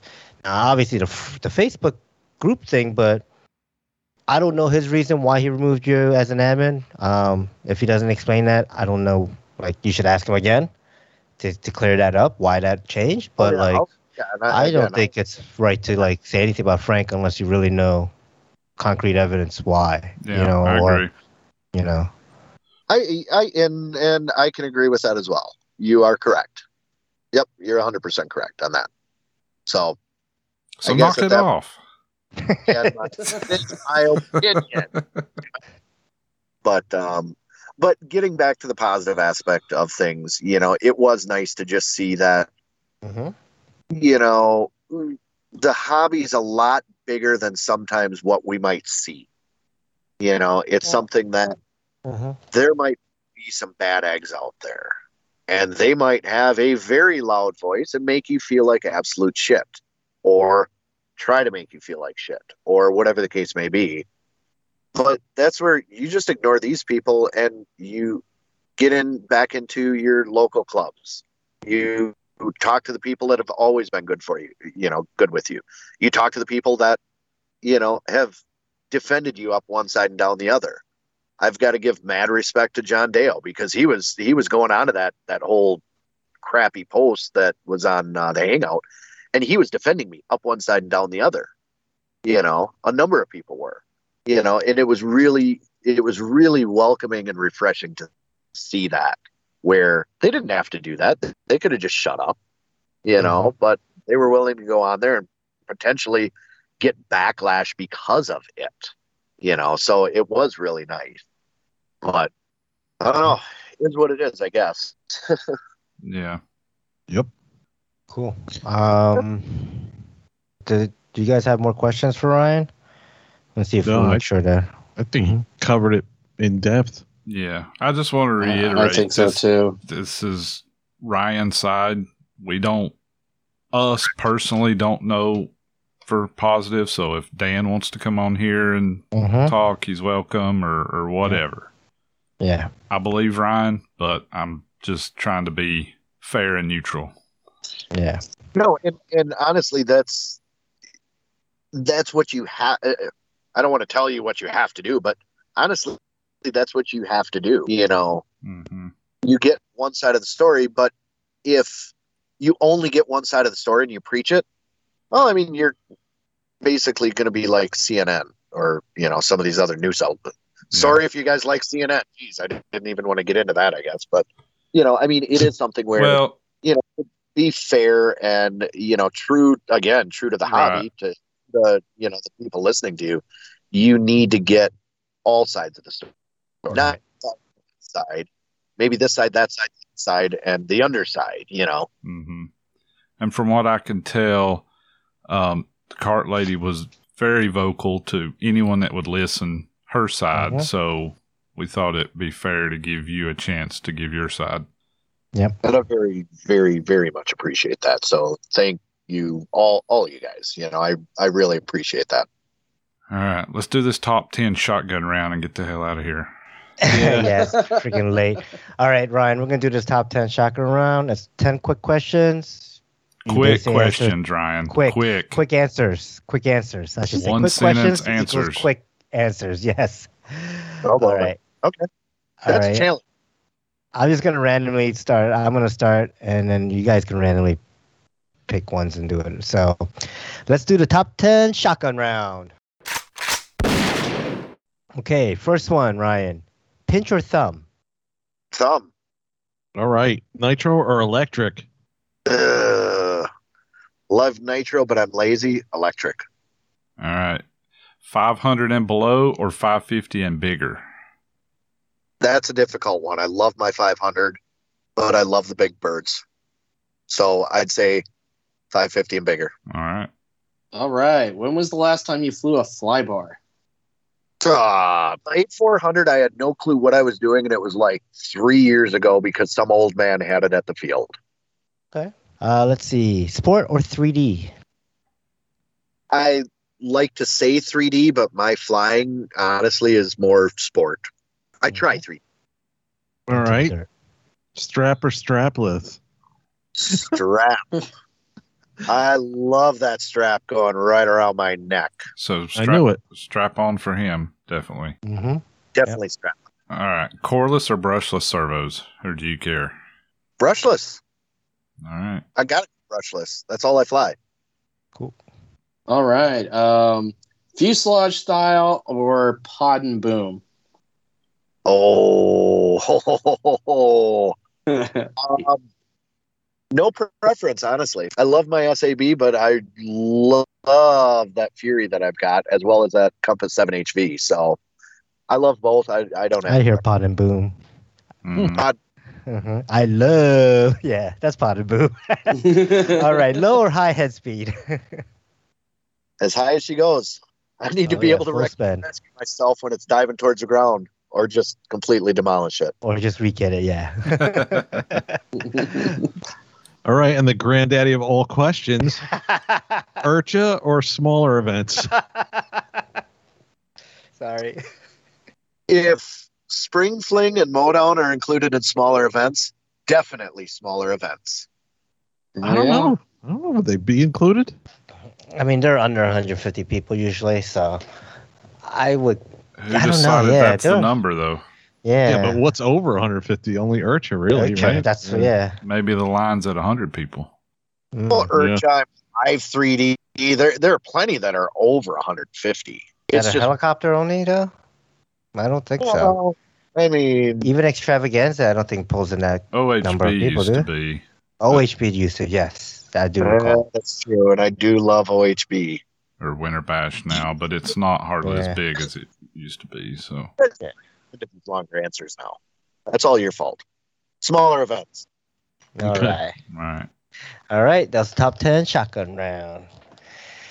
All right, Ryan. I know you had to kind of pull off the side of the road to do this interview. You still got gas in your car? yeah, let's say, is your car still running? Yeah, well, um, the thing that tells me my average miles per gallon, uh, it's not even reading out anymore. So sure. Oh, I mean, jeez.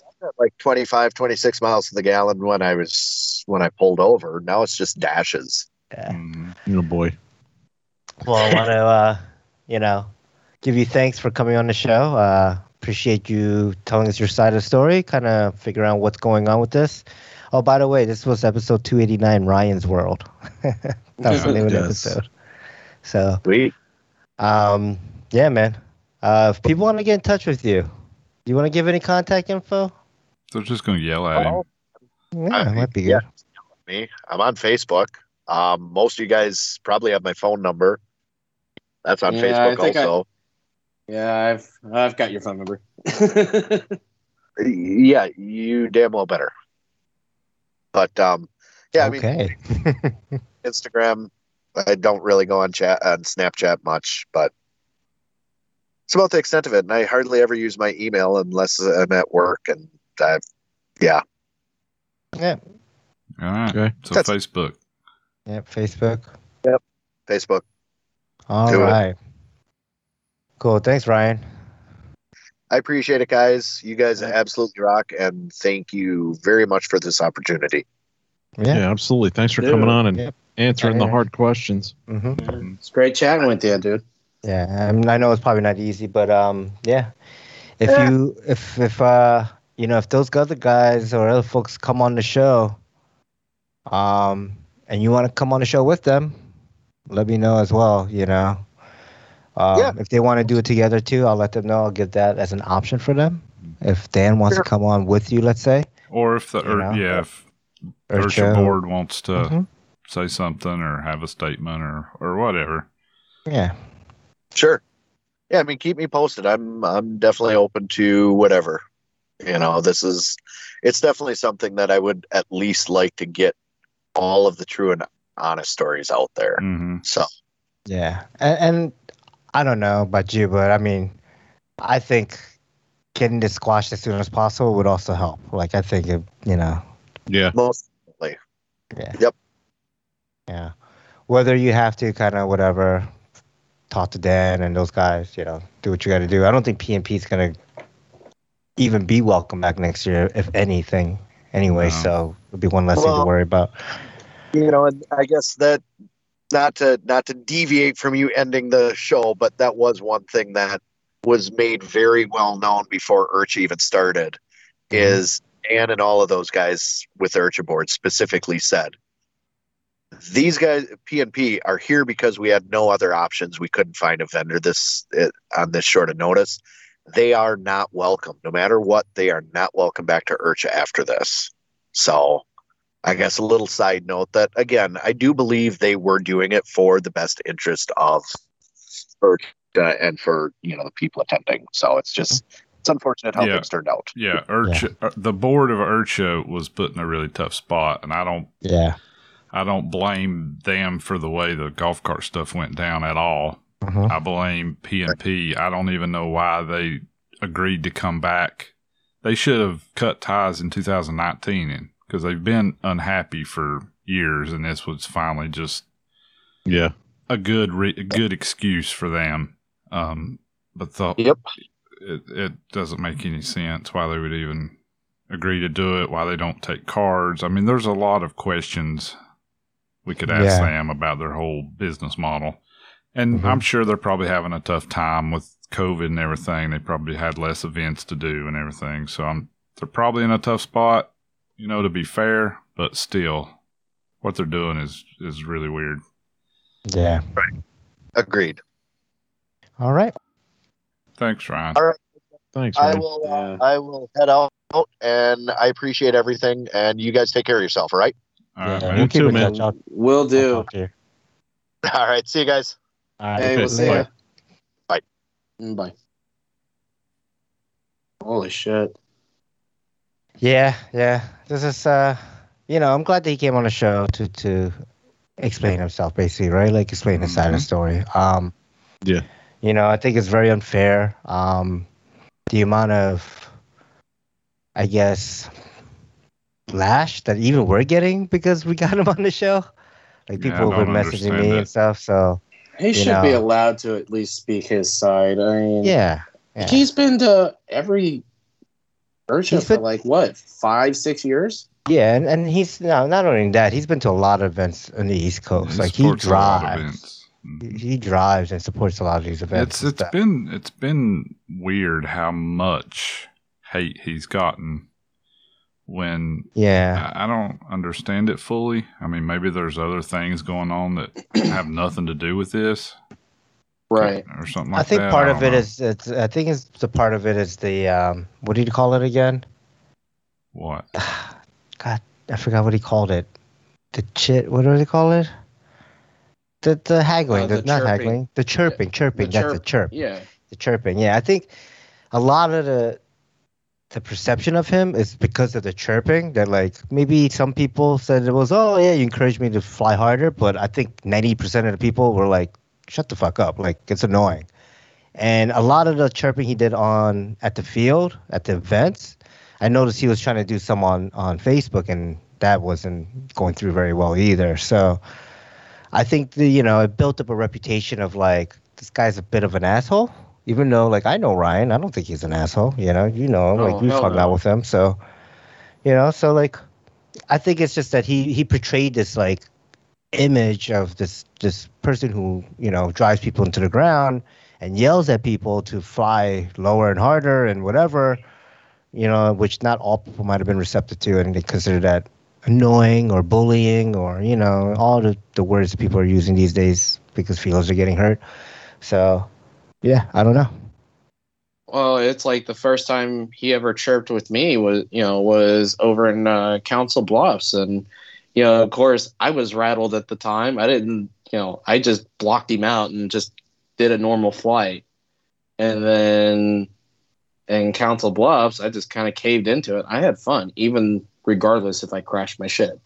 Mhm. I mean, I was laughing when it crashed, but you know, it's just something I've gotten used to, and you know, I'll fly a little harder. I mean, and I did have fun. I So guess I don't like- understand how somebody yelling at you could make you crash. Yeah. Uh, it's it's just I don't know if you cave into it and just push yourself a little too hard. But then again, It- we're all there to have fun. yeah also i mean you know it takes a lot of concentration to fly helicopters if someone's like screaming your name and screaming stuff at you you might lose concentration for a second i'm just saying like you know That is also true. right? Like, I know I when know I try to like do that. stuff with heavy concentration, like I don't But want don't anyone you talking block at that all. out? I mean, there's distractions everywhere. There's people just talking, talking to you. yeah. Like how how is that different all, than you know? than Matt Bodos or Bert being on the mic or any of these No, other no people difference that's in my done, opinion. done the same thing. It's the same. Yeah, but they don't. They don't. I don't think they go to the extent that, that he does. He he really pushes people to try to go lower and harder. Like Matt will wind it up and do this and do that, and he'll kind of push people to like perform, but he won't really. I don't think he ever. I've never heard him say go lower or like, you know, cut cut vegetation and stuff. Maybe he has. I don't know. Yeah, I don't know either. Yeah. All I know is it's late. Yes. it was a long show. Kevin's Yes. gonna fall asleep. So My two cents on the whole thing is, I, I, number one, I wasn't there, so I'm just trying to get just hear the stories. I mean, people can hate on us if they want for giving somebody a, a voice, but uh, it's only his side of the story. I can stand on the street corner, same as anybody else, and witness a crash and describe it two different ways. It's just that's the way it is. yeah, that's just life in humans, right? Yeah, I mean, that, Perspective That's, is key. You know, that's it, and then I'd like to know more about it. And uh, I like to see it. all the perspectives, yeah. Right? Because maybe we're missing something and and you know, maybe he even missed something. Or maybe the IRCHA guys missed something. Or maybe even the P&P lady might have missed something. Who knows, right? So Yeah. I, it seems like a lot of this stuff that's that's caused this to escalate. Um, some of it's miscommunication, as far as I yeah, can tell. lo- A, lot of it, especially between him and the IRCHA board, that's all miscommunication. One Yeah. hundred percent. yeah, yeah. I don't know if that's might be Ryan's fault, might be their fault, might be a little bit of both, but it's definitely miscommunication. Mm-hmm. Mm-hmm. So, all right, what do we got for news and announcements? we got news. and Announcements. All right. We have some fun flies to an- announce, Yeah. mostly because I couldn't find any like news. So let's go over some of these fun flies. Mhm. Okay, Uh, do we have them in order? Steve, you put these in here. Uh, for the most part. Looks like August 21st. That's just right around the corner. Haley's at Highland. That's the Frankfort Highland Airport in Frankfort, New York. okay. So check that out if you're in that area. I have no idea where that is, but if you've I think heard it's of it, upstate New York, right? yeah, It's in New York. Yeah, somewhere in New York. Yep. All right, next on the list, we got the Snohomish Fun Fly. Anybody that's ever listened to RCHN has probably heard of this. That's a big one out on the West Coast, the Pacific Northwest. This is August 24th through the 30th. in Snohomish, Washington. That's near Seattle. It's near the West Coast. Yeah. Yeah. Yes. Just what I say, Pacific Northwest. Okay. Better than what I said. Yeah. All right. The 18th annual Northeast Model Helicopter Jamboree Redo Redux is in Rochester area August 27th through the 29th. This is our buddy Chris Rybert's event. hmm Are they Yep. let, are they letting people outside of New York in this year? I believe so. Okay. Just not from Florida. Okay. They won't they won't let you Florida people in anywhere though, to be honest. Yeah, that's true. All right. Um Chi-Town RC, September 4th, Chicago area at Schiller Model Airplane Flying Field up near Chicago. That's cool. I met the guy that, that puts this event on at IRCHA. Really nice guy. Rico, I believe was his name. Cool. Yeah, he's a cool dude. Talked to him for a good little while. And Haley's Extravaganza, September 8th through the 12th at Triple Tree Aerodrome in Woodruff, South Carolina. This is an absolutely fantastic event. Gonna Are have you a- going? Uh, Oh, I put you on the doubt it. I doubt it. I would love to, and maybe I can make it down for like one day, like Saturday, like I did a couple years ago. But it's that's tough for me.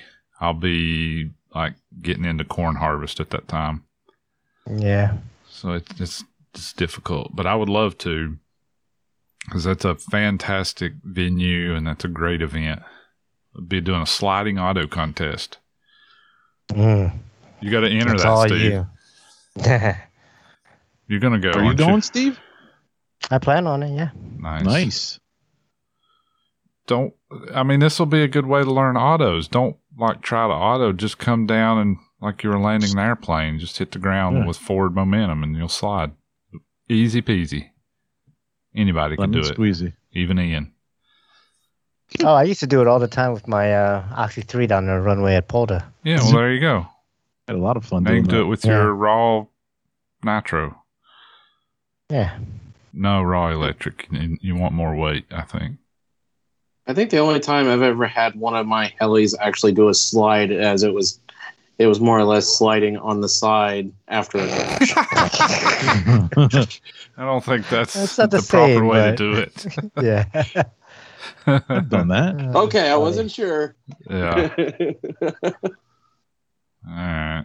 We got Helly's Gone Wild, September 12th, 10th through the 12th, South, South Jersey. This is at Allen's Airstrip in Southampton, New Jersey.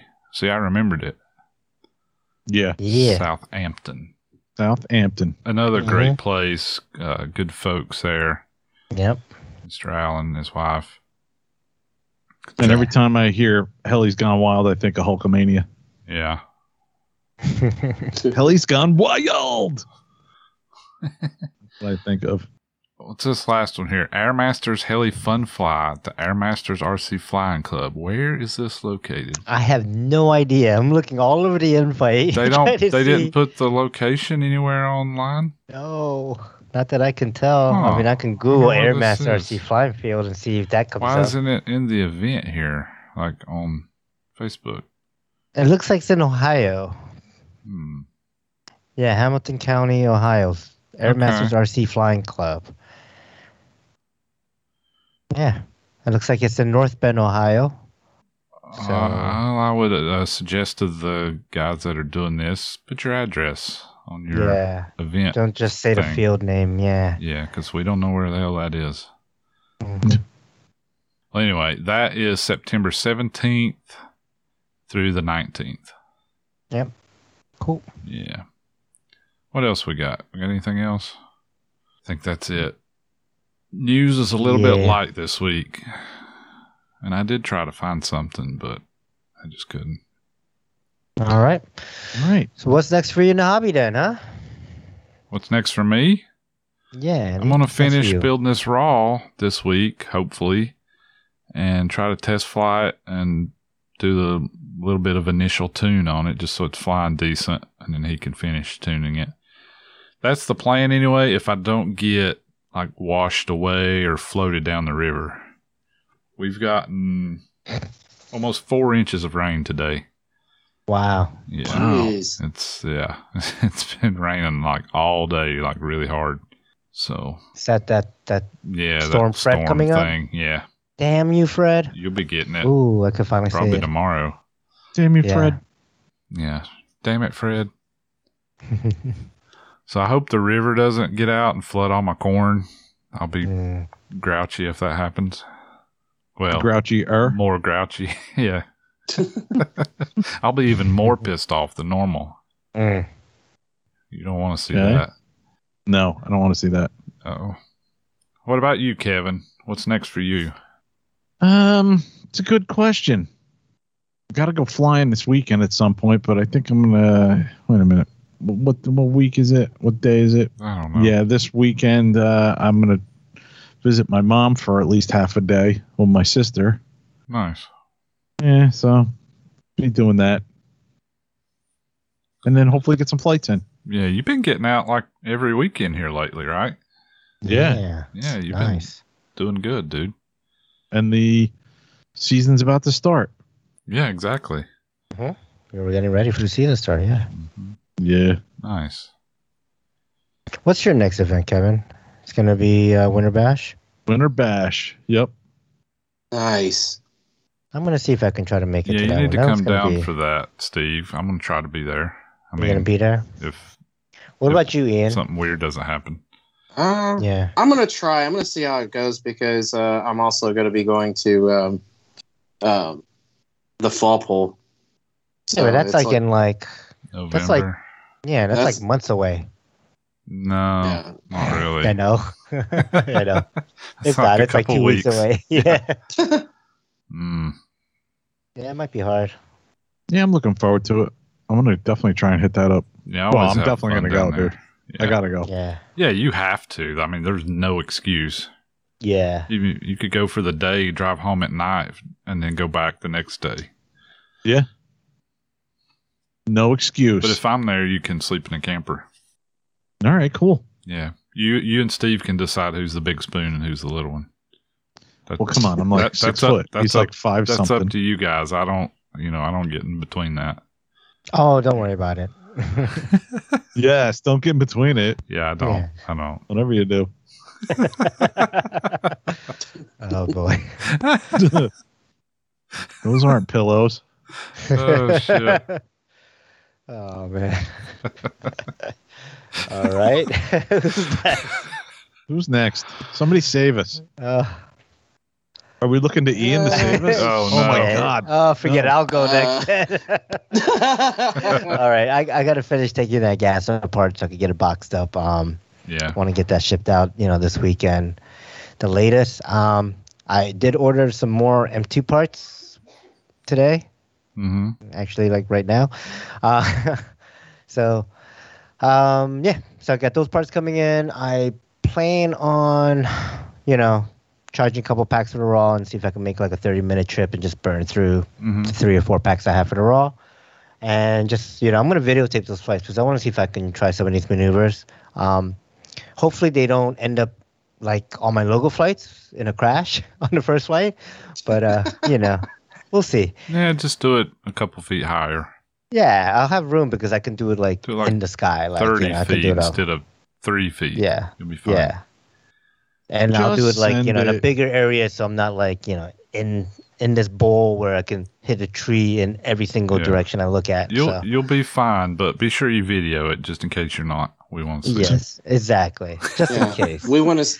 We Because it's gonna be- if it explodes spectacular. Yeah, yeah. It's either gonna be like this awesome flight, or I'm gonna boom strike it, or do something weird, or I'm because I mean I'm really aggressive on the sticks now, or I'm gonna crash it. So it's either gonna be an epic flight, Should be entertaining. crash in the either way. air, or crash on the ground. So yeah, it's gonna be entertaining. I think we'll see. Or I might chicken out and be like, okay, I'm just doing backflips and side flips and forward flips, and then it's boring. I don't know. We'll see. That's all I do. Uh, let's see. Is there anything else? No, that's about it. Who wants to go next? All right, Ian. Yeah, I'll go next. Um, well, all I've got for, lined up for this week is uh, finish setting up the 420. Um, uh, order some uh, connectors. Like I said, I was wanting to. Uh, I'm gonna go ahead and order the the Pro Plus. Um, I'll have to talk to you, Steve, to kind of see what's the ideal setup as far as like my uh, my 12s battery for the Drake, and then you know just kind of get a better idea of what I should order. And um, Mhm. fly. I've got my nitro going. I've got the Drake together. Hopefully, I get the connectors in by this weekend if I order them tonight. Um, and then I've got the 470. So, you know, if I get the 420 up and going, that'd be awesome because that thing is so much fun. Um, that's really all I've got going other than working my ass off. Which connectors are you getting? And have you checked to see? Because most of those have been out of stock a lot. Mm-hmm. Um, AMain, I do believe has the D6s in. Yeah. Okay. Cool. Um, I'm not sure as far as what ones I should use. Uh, Steve, now were you using the singles for uh, your your sticks? Yeah, if you do a stick configuration, you can do a D6 and two S6. Um, just be careful you don't do what I do and plug it into each other.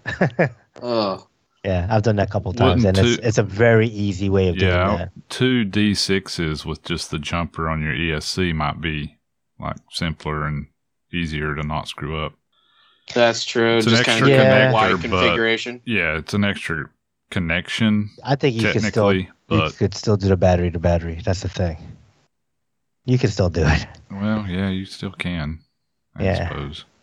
Yeah, I mean, But there is a way if you want to do the if you want to like solder in a certain way, you can do it so you can't plug into each other. I think you know, Andy, you suggested some stuff, and and mm-hmm. we were talking about it, but it does kind of go away from the norm of the normal setup everyone else does. So just beware if you do something that's out of the norm, make sure you build your own leads, Mm. and you bring those leads if you ever need to, you know, have use someone else's charger, because Yeah. most likely they're gonna have like the standard setup, which is I think is advertised on their their website or on their um, Facebook page how to do it.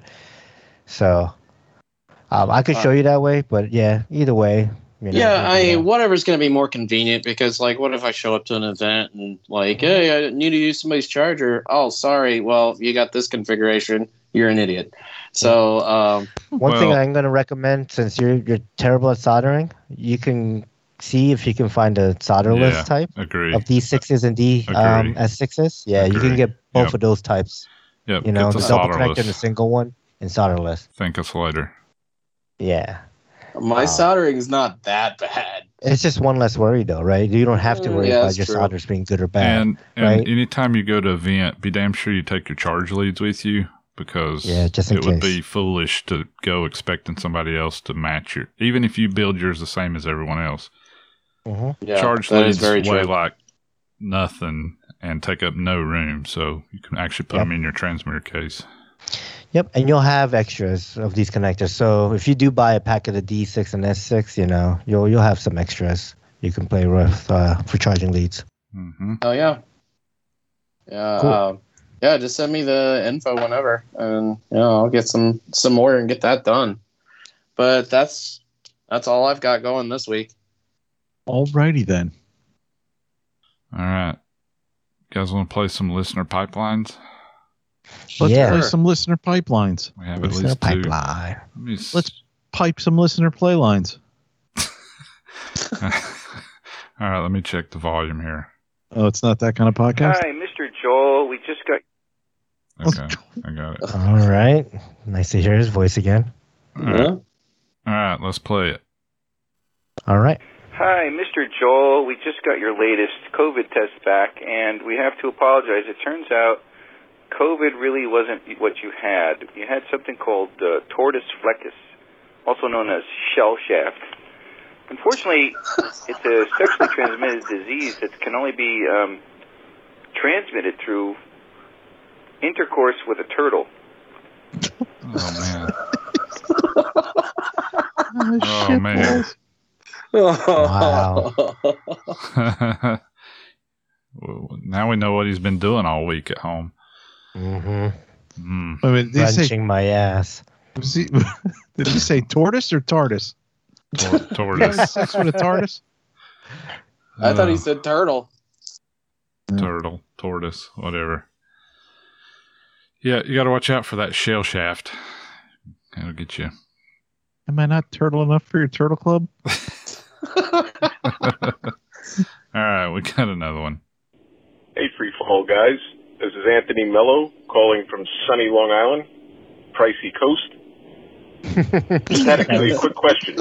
I was talking to Andy through Facebook Messenger yesterday. I picked up an M2 and I hovered it a little bit. Seems real good for a get back into flying type heli. Uh, I did hear from him that there's a little mechanical setup required to get it flying pretty true. So if you guys could possibly mention on the show, or at least shoot me an email or a message on what that is, I would greatly appreciate it. Thanks again, and the show is awesome. Oh, thanks, Anthony. I think that was Steve that chimed Thanks. in with that bit about the setup, but you Mhm. wouldn't know that because Steve didn't sign his name to it Nope. in the group messenger. Good job, Steve. Yeah, I just it just it just came from free fall. That's all. yeah. So, yes. yeah. Tell him real Yeah. quick how to do the the swashplate level deal. Um, well, I mean, my my swash plate was pretty level, but yeah, you want to make sure that at mid stick you're at zero pitch, right? So adjust the links, adjust what you have to adjust on the on the heli mechanically to get that zero pitch. Um, But you need to put the mid-sec. thing in um in setup mode to do all that, right? Where you can adjust the center point of the servos. Yeah, see that part there is there's instructions on that. I don't remember exactly how to do it off the top of my head, but yeah, the manual shows you how to do that. It also shows you how to adjust the endpoints. Yeah, the cyclic endpoints, the, the collective endpoints. Um, yeah, the collective endpoints, that's the big one. Because with mine, I remember the pitch was way too, like, it was way too pitchy mid stick, and I couldn't figure out why. And then when I put like a pitch gauge to it, it was like 14 or 15 degrees of pitch, and so I lowered it down like Mhm. several points and and um, several clicks on the little thingy, and it it was way more docile, but that was way it was way better for me because that's it equated to about you know 12 degrees or what I'm used to as 12 degrees on a helicopter. So Mhm. so it was way better. Um, but yeah, look at the manual, the little flybarless manual that comes with. It's I know it's kind of hard to read, and you know it's like an, Align manual in three different languages, but I think it's uh it Yeah, kind of goes into that. Yeah, you press know. a button or you press and hold down the little setting button, and then there's lights, and you go through those, and then you can move your sticks to to actually adjust things. Yeah. Okay. Yep, Awesome.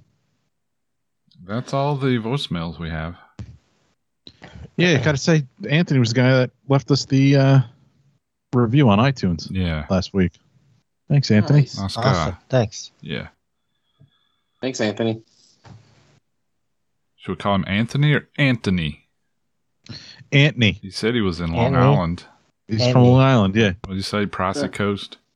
Anthony. Anthony knows about Prince Spaghetti Day every Wednesday. Anthony. and don't forget to join us on Discord. Or, or is that too New York? I don't know what Mm. that was. I don't think you can do to New York, dude. Yeah. All right, good job, Ian. Yeah, good job. All right. Well, we'll do uh, the wrap up and the outro next episode. So just want to give thanks to Ryan for coming on the show and and telling his side of the story. Mhm. Um, thanks to our listeners, for your skies, and we'll see you next time. Bye. See ya. Bye, Oh my everybody. God, it's midnight.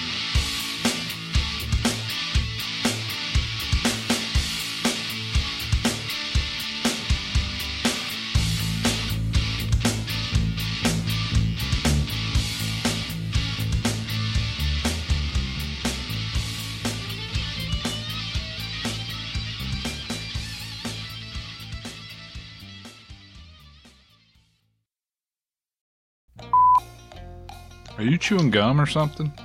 Yeah, I'll stop What before the I fuck show. is wrong with you? you know, just eat dinner and I want to get stuff out of my teeth.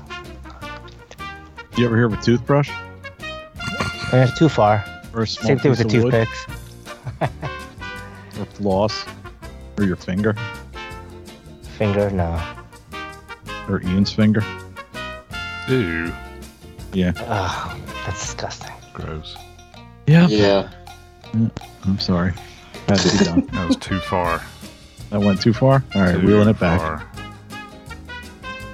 Too weird. Don't ever mention Ian's appendages again. Oh man. Well, I did Oh, listen wow. to a little bit of the Heliheads with Bill on the show, so we got to uh, give him some shit, huh? Phil Uh, who? Yeah. I haven't finished. Yeah, just gotten into maybe half of it. I don't know. Oh, that's one more reason I won't listen to that show. I think Yeah, uh, that's- Bill had that's- you beat on the mic quality last week, though. That's five. that's five reasons I won't listen to Bill right there. on my way to Tijuana, feasting on some barbecued iguana. That was funny, but oh my god. Don't That's quit your that. day Um, job. that's that song. I'm on a Mexican radio. No, I never heard that. Never heard that song? I'm on a Mexican. No? All right, fine. I've heard something like that. Just I'll just sing it myself then. Yeah, sing it yourself. Screw you guys. Well, how do I make it better? Stop talking. Sorry, Ryan. What I normally tell people is see if you can find a plastic bag and just pull that over your head to block out the outside noise, and you should be good. Be sure you tie You it know, around your actually, neck though, not let the sound I out. should try that. Um,